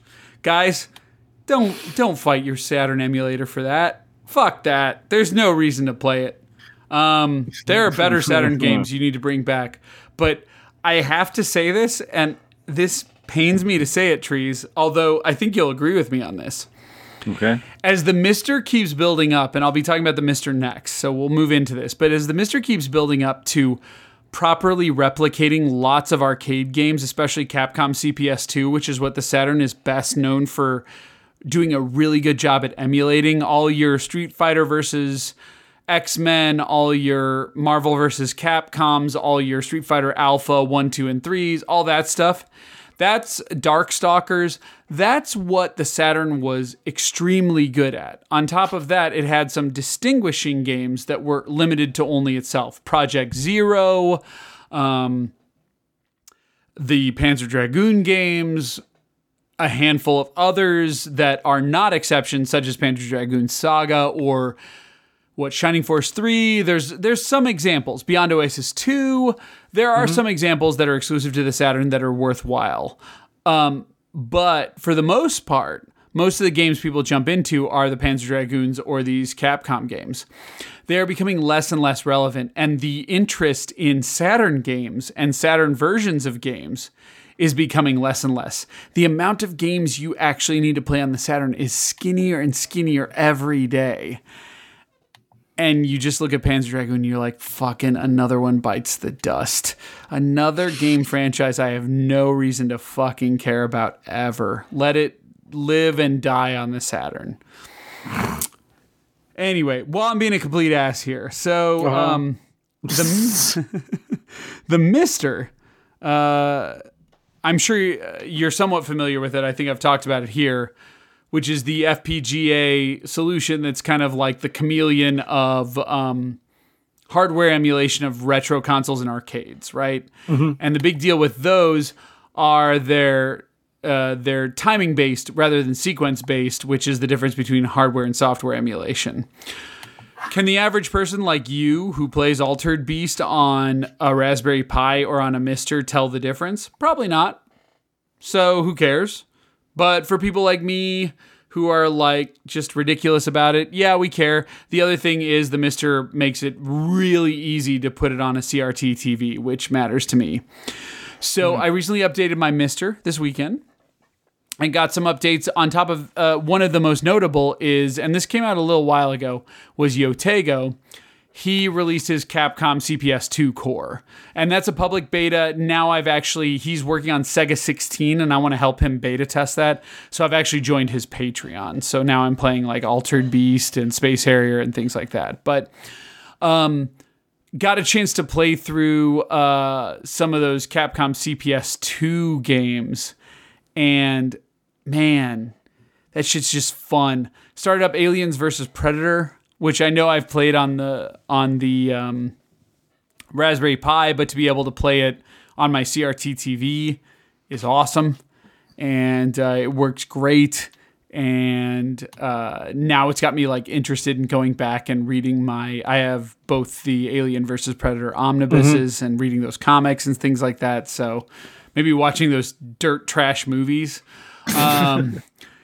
Like, it just gets me interested in that kind of stuff. So I'm just really enjoying it and having a lot of fun. And the Mister is just so cool with how it just magically starts becoming this catch-all. The other thing I'm starting to do with it is playing around. Psy1 has always been wanting me to play around with ZX Spectrum games and like Amiga games and MSX games and stuff like that. And it allows you to do that too. So the Mister's become real expensive and it's kind of cumbersome, so I don't see a lot of people jumping at it now. But for those of us who have it or those who are willing to shell out like $300-400 to have this crazy thing that can like become an NES or become an arcade console or become anything and allows you to plug in actual hardware stuff, It's real cool. And it means that, like, I don't have to worry if my Super NES dies or my AVS dies or my TurboGrafx dies. Like, I still have access to these things. But all right, let's see here. All right, two more. I think I want to wrap up with a game you've played. So I want to mention I've started playing Sackboy. Sackboy's Big Adventure.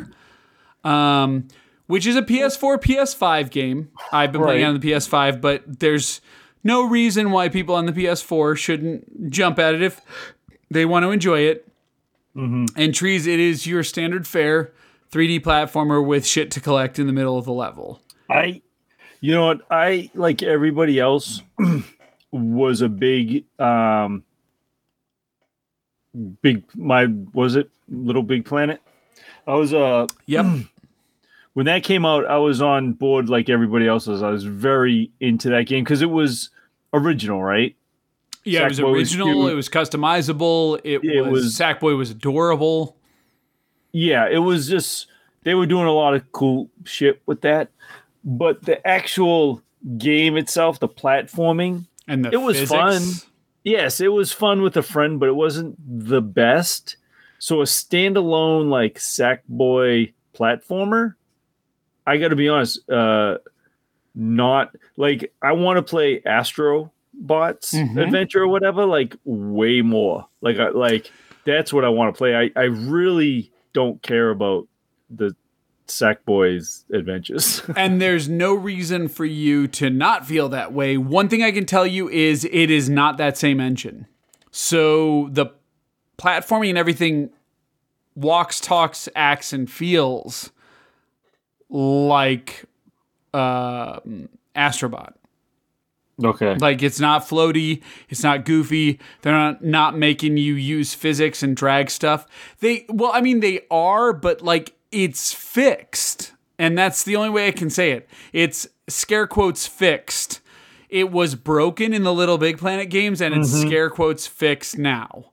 Like it just acts like Astro Bot. It just acts like Lucky's Tale. It just acts like Mario 64. Where I think people will have a problem is, like you said, first of all, they were burned by Little Big Planet. And second of all, I don't know if you're feeling like you need something like that in your life right now.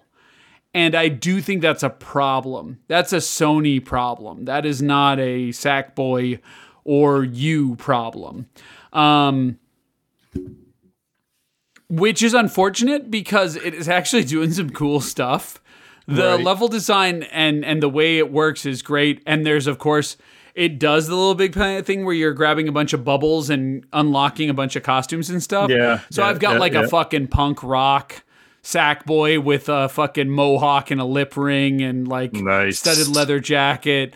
Right. But then I've also got like a fucking Yeti Sackboy that's like got the fucking teeth and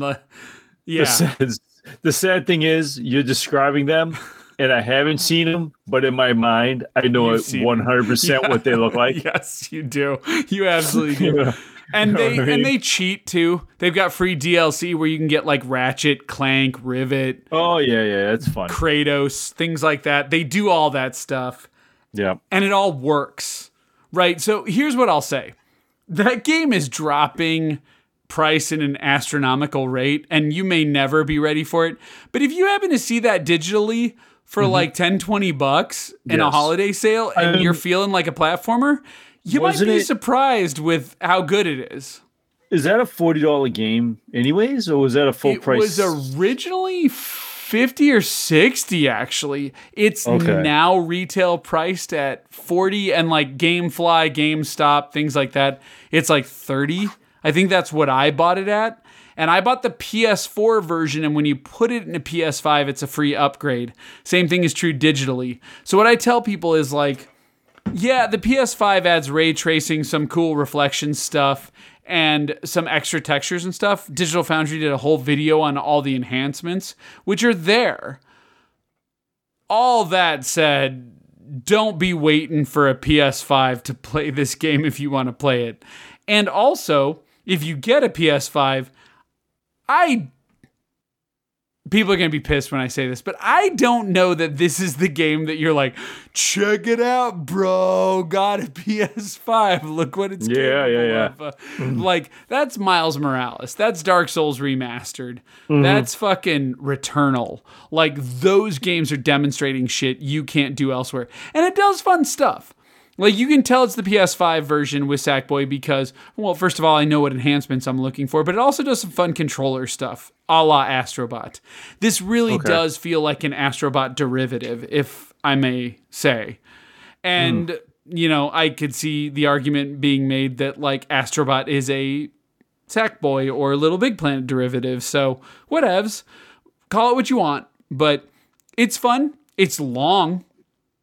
I've played probably 3 hours, and I was told I'm like a sixth of the way through the game. So like I'm like, whoa, this is going to be like an 18-hour collectathon. So I'm playing it in short bursts, but I'm playing it. It's fun. All right. So last but not least, Trees. I watched The Lord of the Rings, as I told you. Oh, no. And I got all pumped up. Yeah, yeah. It's like, I need to play some medieval shit.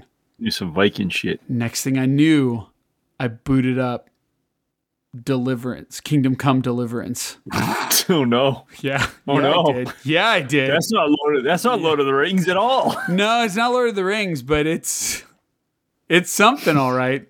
So, one thing I know that's different about the PC version versus the console version, which you played, is one, it's a very short period of time to get to the main menu, whereas for you guys it's very long, and loading and saving and stuff is fucking instantaneous, like 2 to 5 seconds, whereas I've been told it's like 30 to 45 seconds. Yeah, there's some loading going on.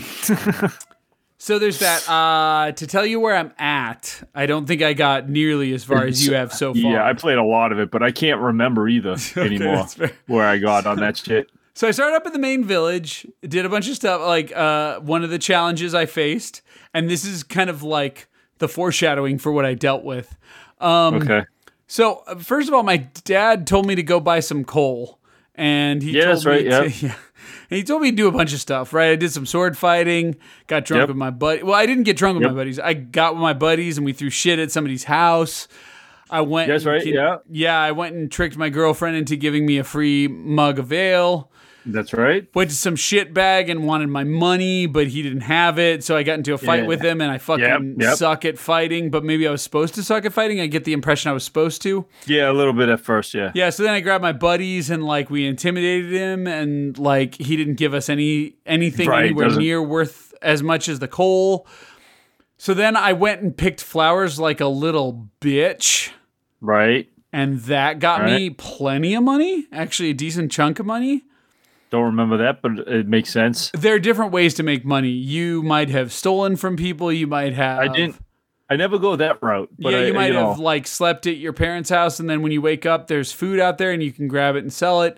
This is the point. Like, it is a true role-playing game, and they give you a bunch of systems, and it's up to you how you want to overcome the challenge. For me, I picked flowers like a little bitch for an hour, but I made like 25... gold or whatever. Mm-hmm. And then I went to Alex Navarro and bought all that coal. Cause that fucking guy looks just like Alex Navarro. And went back to my dad, and then he got all pissed at me because he's like, this beer is warm. And I'm like, well, I tried to fucking give it to you 16 times and you would never accept it. Now you want, so I had to go back and buy more, you know, and then I kind of told my girlfriend I was going to like fuck her that night. And apparently that's like hot. And so anyway, I went and forged a sword, and then shit went down, and I ended up at a different town. And I tell you what though, you know, you glossed over it, but I've said it before. The pot that goes down with your dad and the shit that goes down in that town's pretty emotional. I mean, it sets up your hardcore. Dude. No. Yeah, pretty I just good. Didn't want to give away story stuff, but yeah. No, but I mean, we've talked about it when I used to play it, and I even said back then, like, the dude you're playing is very likable because they give you a dude. You don't, like, customize him and make him your own. Like, they just give you he guy. Reminds me of a young Danny O'Dwyer for some reason. I don't know why. But you know what I mean? Like, the role-playing, they don't make it where you can, like, just make it look like you, and you give him your own name. No, but you want to be that character. I agree with you there. Yeah, but he's likable. Yeah, and they set up where you have a drive, right? Mm-hmm. Like they give you your motivation. With that shit. And when you get to the new town, like they do some good stuff there. There's the writing's really strong. They do some really good work with the interactivity and stuff. But then I got to go like deal with stuff back at the old pillage town. Yes. And that gets rough too. It took me an hour just to figure out how to get my fucking horse out of the town. Oh my God. Yeah, you get out of that town too, yeah. It's a prison. And here's my problem with that. The storyline is compelling the shit out of me. The gameplay is boring the shit out of me. This is a fucking boring game that does not impress me at all. I kind of told you it was a slow burn. You did, and but there's something right, about and lock it for picking me. Is impossible. Yeah, lock picking. How you like that? How you like the lock picking? I use the simplified lock picking with a keyboard and mouse, and it's still fucking impossible. I got good at it, but it's still rough. I never did so far. It takes a lot. You can upgrade that shit, but it's the lock picking's a meme at this point. Like it's hilarious how like complicated they made the lock picking. Well, and on top of that, this may not surprise you, but the online community for this game, not real forgiving with people who are struggling with it in the beginning. No, be better. No, they don't. Be better. You don't. You suck.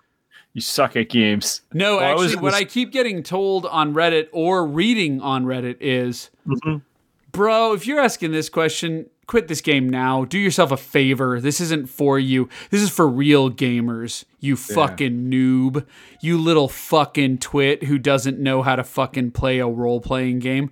What are you fucking new? Go home to your mom and play Mario, bitch. Like, that's the tone I get from the internet. And I'm like... I agree with all that. Cheers. Yeah, you strike me as the type who... I went deep in that game. I got really far in that game, and I did hit... I did hit a wall. Like, I hit some town. The mission I was supposed to do... The horse mission? No, there's a mission, like, far ahead. And, like, you do some cool shit in that game eventually, but... yeah, and Warham loves this game. Like, he's played all of it. I love it. Yeah, I mean, I didn't beat it, I put out. But you remember the reason why I stopped playing it? It left Game Pass. Yeah, I remember that was the reason, and I bought it for like $15. But you were like, and you even showed me where I could get it pretty cheap, and I was like, by then it was already like a couple weeks out, and I was like I can't go back to it. I can't go back to it. And that's my fear with this game is that I'm not necessarily criticizing it because the game. Even now has me thinking about playing it, right? It's got that draw. Mm-hmm. But it's so fucking hard. It tries so hard to make you not play it. But the problem is this weird promise of getting better at it. Yeah, and it's compelling. It really is. I didn't sell that at the beginning, but it is... It is so compelling. It's like that charismatic X. Like, you just can't stay away from it for very long. But then while you're doing it, you're like, all right, remind me again why I'm here. Like, and I don't mean in the game. Like, it's like, why did I go back to playing this? Because, like, I'm not enjoying myself all the time. The writing is super strong. The story has me absolutely captivated. There's actually playing that game, I don't find all that enjoyable. Early on, there's this gang of bullies that fucking put you in your place, like they fuck you up. Yeah. And there's in my head, there's this promise of getting back at them, right? Yeah. Because they hint at that, like you're gonna run into that dude down the road. I think I ran into him again somewhere, but you do like they let you know that you someday. You're going to fuck that guy up. And that's enough of a draw. Like, it really is. It is. I got into a town where you were solving, like there was a local crime, and you sort of helped solve that. And, like, I don't know. You know, of course, me. And then I found the dice game and shit like that. Oh, man. Every town has like a dice game. And a so I spent 2 hours with the dice game. And in that opening town, I have to say, I keep wanting to call it Skellige. It's called something different, but it reminds me of the name reminds me of Skellige in The Witcher. But I watched that guy fucking, he wasn't cheating, but he was cheating. Like, you have to get to like 4,000 in that first dice game, and like I would get to like 3,600, and then he would just have this amazing round where he would go from 1,800 to 4,000 and beat me, and I'm like, you fucking cheating mother. Woo. I played, I think, 12 rounds and won like 2. Yeah. I was like fucking... Yeah. I played a lot of that. And that game's like in every town you go to, right? Like you'll find shit to do in every town like that. But then it also has that weird fucking like Skyrim fucking like Fallout nonsense where you just have to go from here to there. And then, you know, you see like, so, you know, ooh, something shiny. And you see something on the side of the road and like it's bandits. And then that turns into a fucking thing. And then before you know it, you're dead. And you're like, I was just supposed to go there. I was just getting bread. I was just going out for cigarettes. And how'd I get over there? Like, how'd I get in the woods with a bunch of bandits and fucking like? I believe the technical term is things elevated quickly. Yes. So that happens a lot in that game too. Where you're like, yeah, I knew I shouldn't followed that. Why would I follow a trail of blood? That wasn't my deal. That wasn't what I set out to do. Why would I go see where that goes? And at this point, I'm intrigued. I'm not uninstalling it. I'm just finding that I can't spend too much consecutive time with it. Yeah. It's a weird game, but I'm pleased that I, like, worst case scenario, if I walk away, I'm still pleased that I, like, experienced it. The community around that game and the following, you understand why it exists. You know what I mean? Oh, yeah. Like, the minute you play that game, like, you play an hour of it, and you know that there's this community of, like, 1,000 people that are, like, diehard.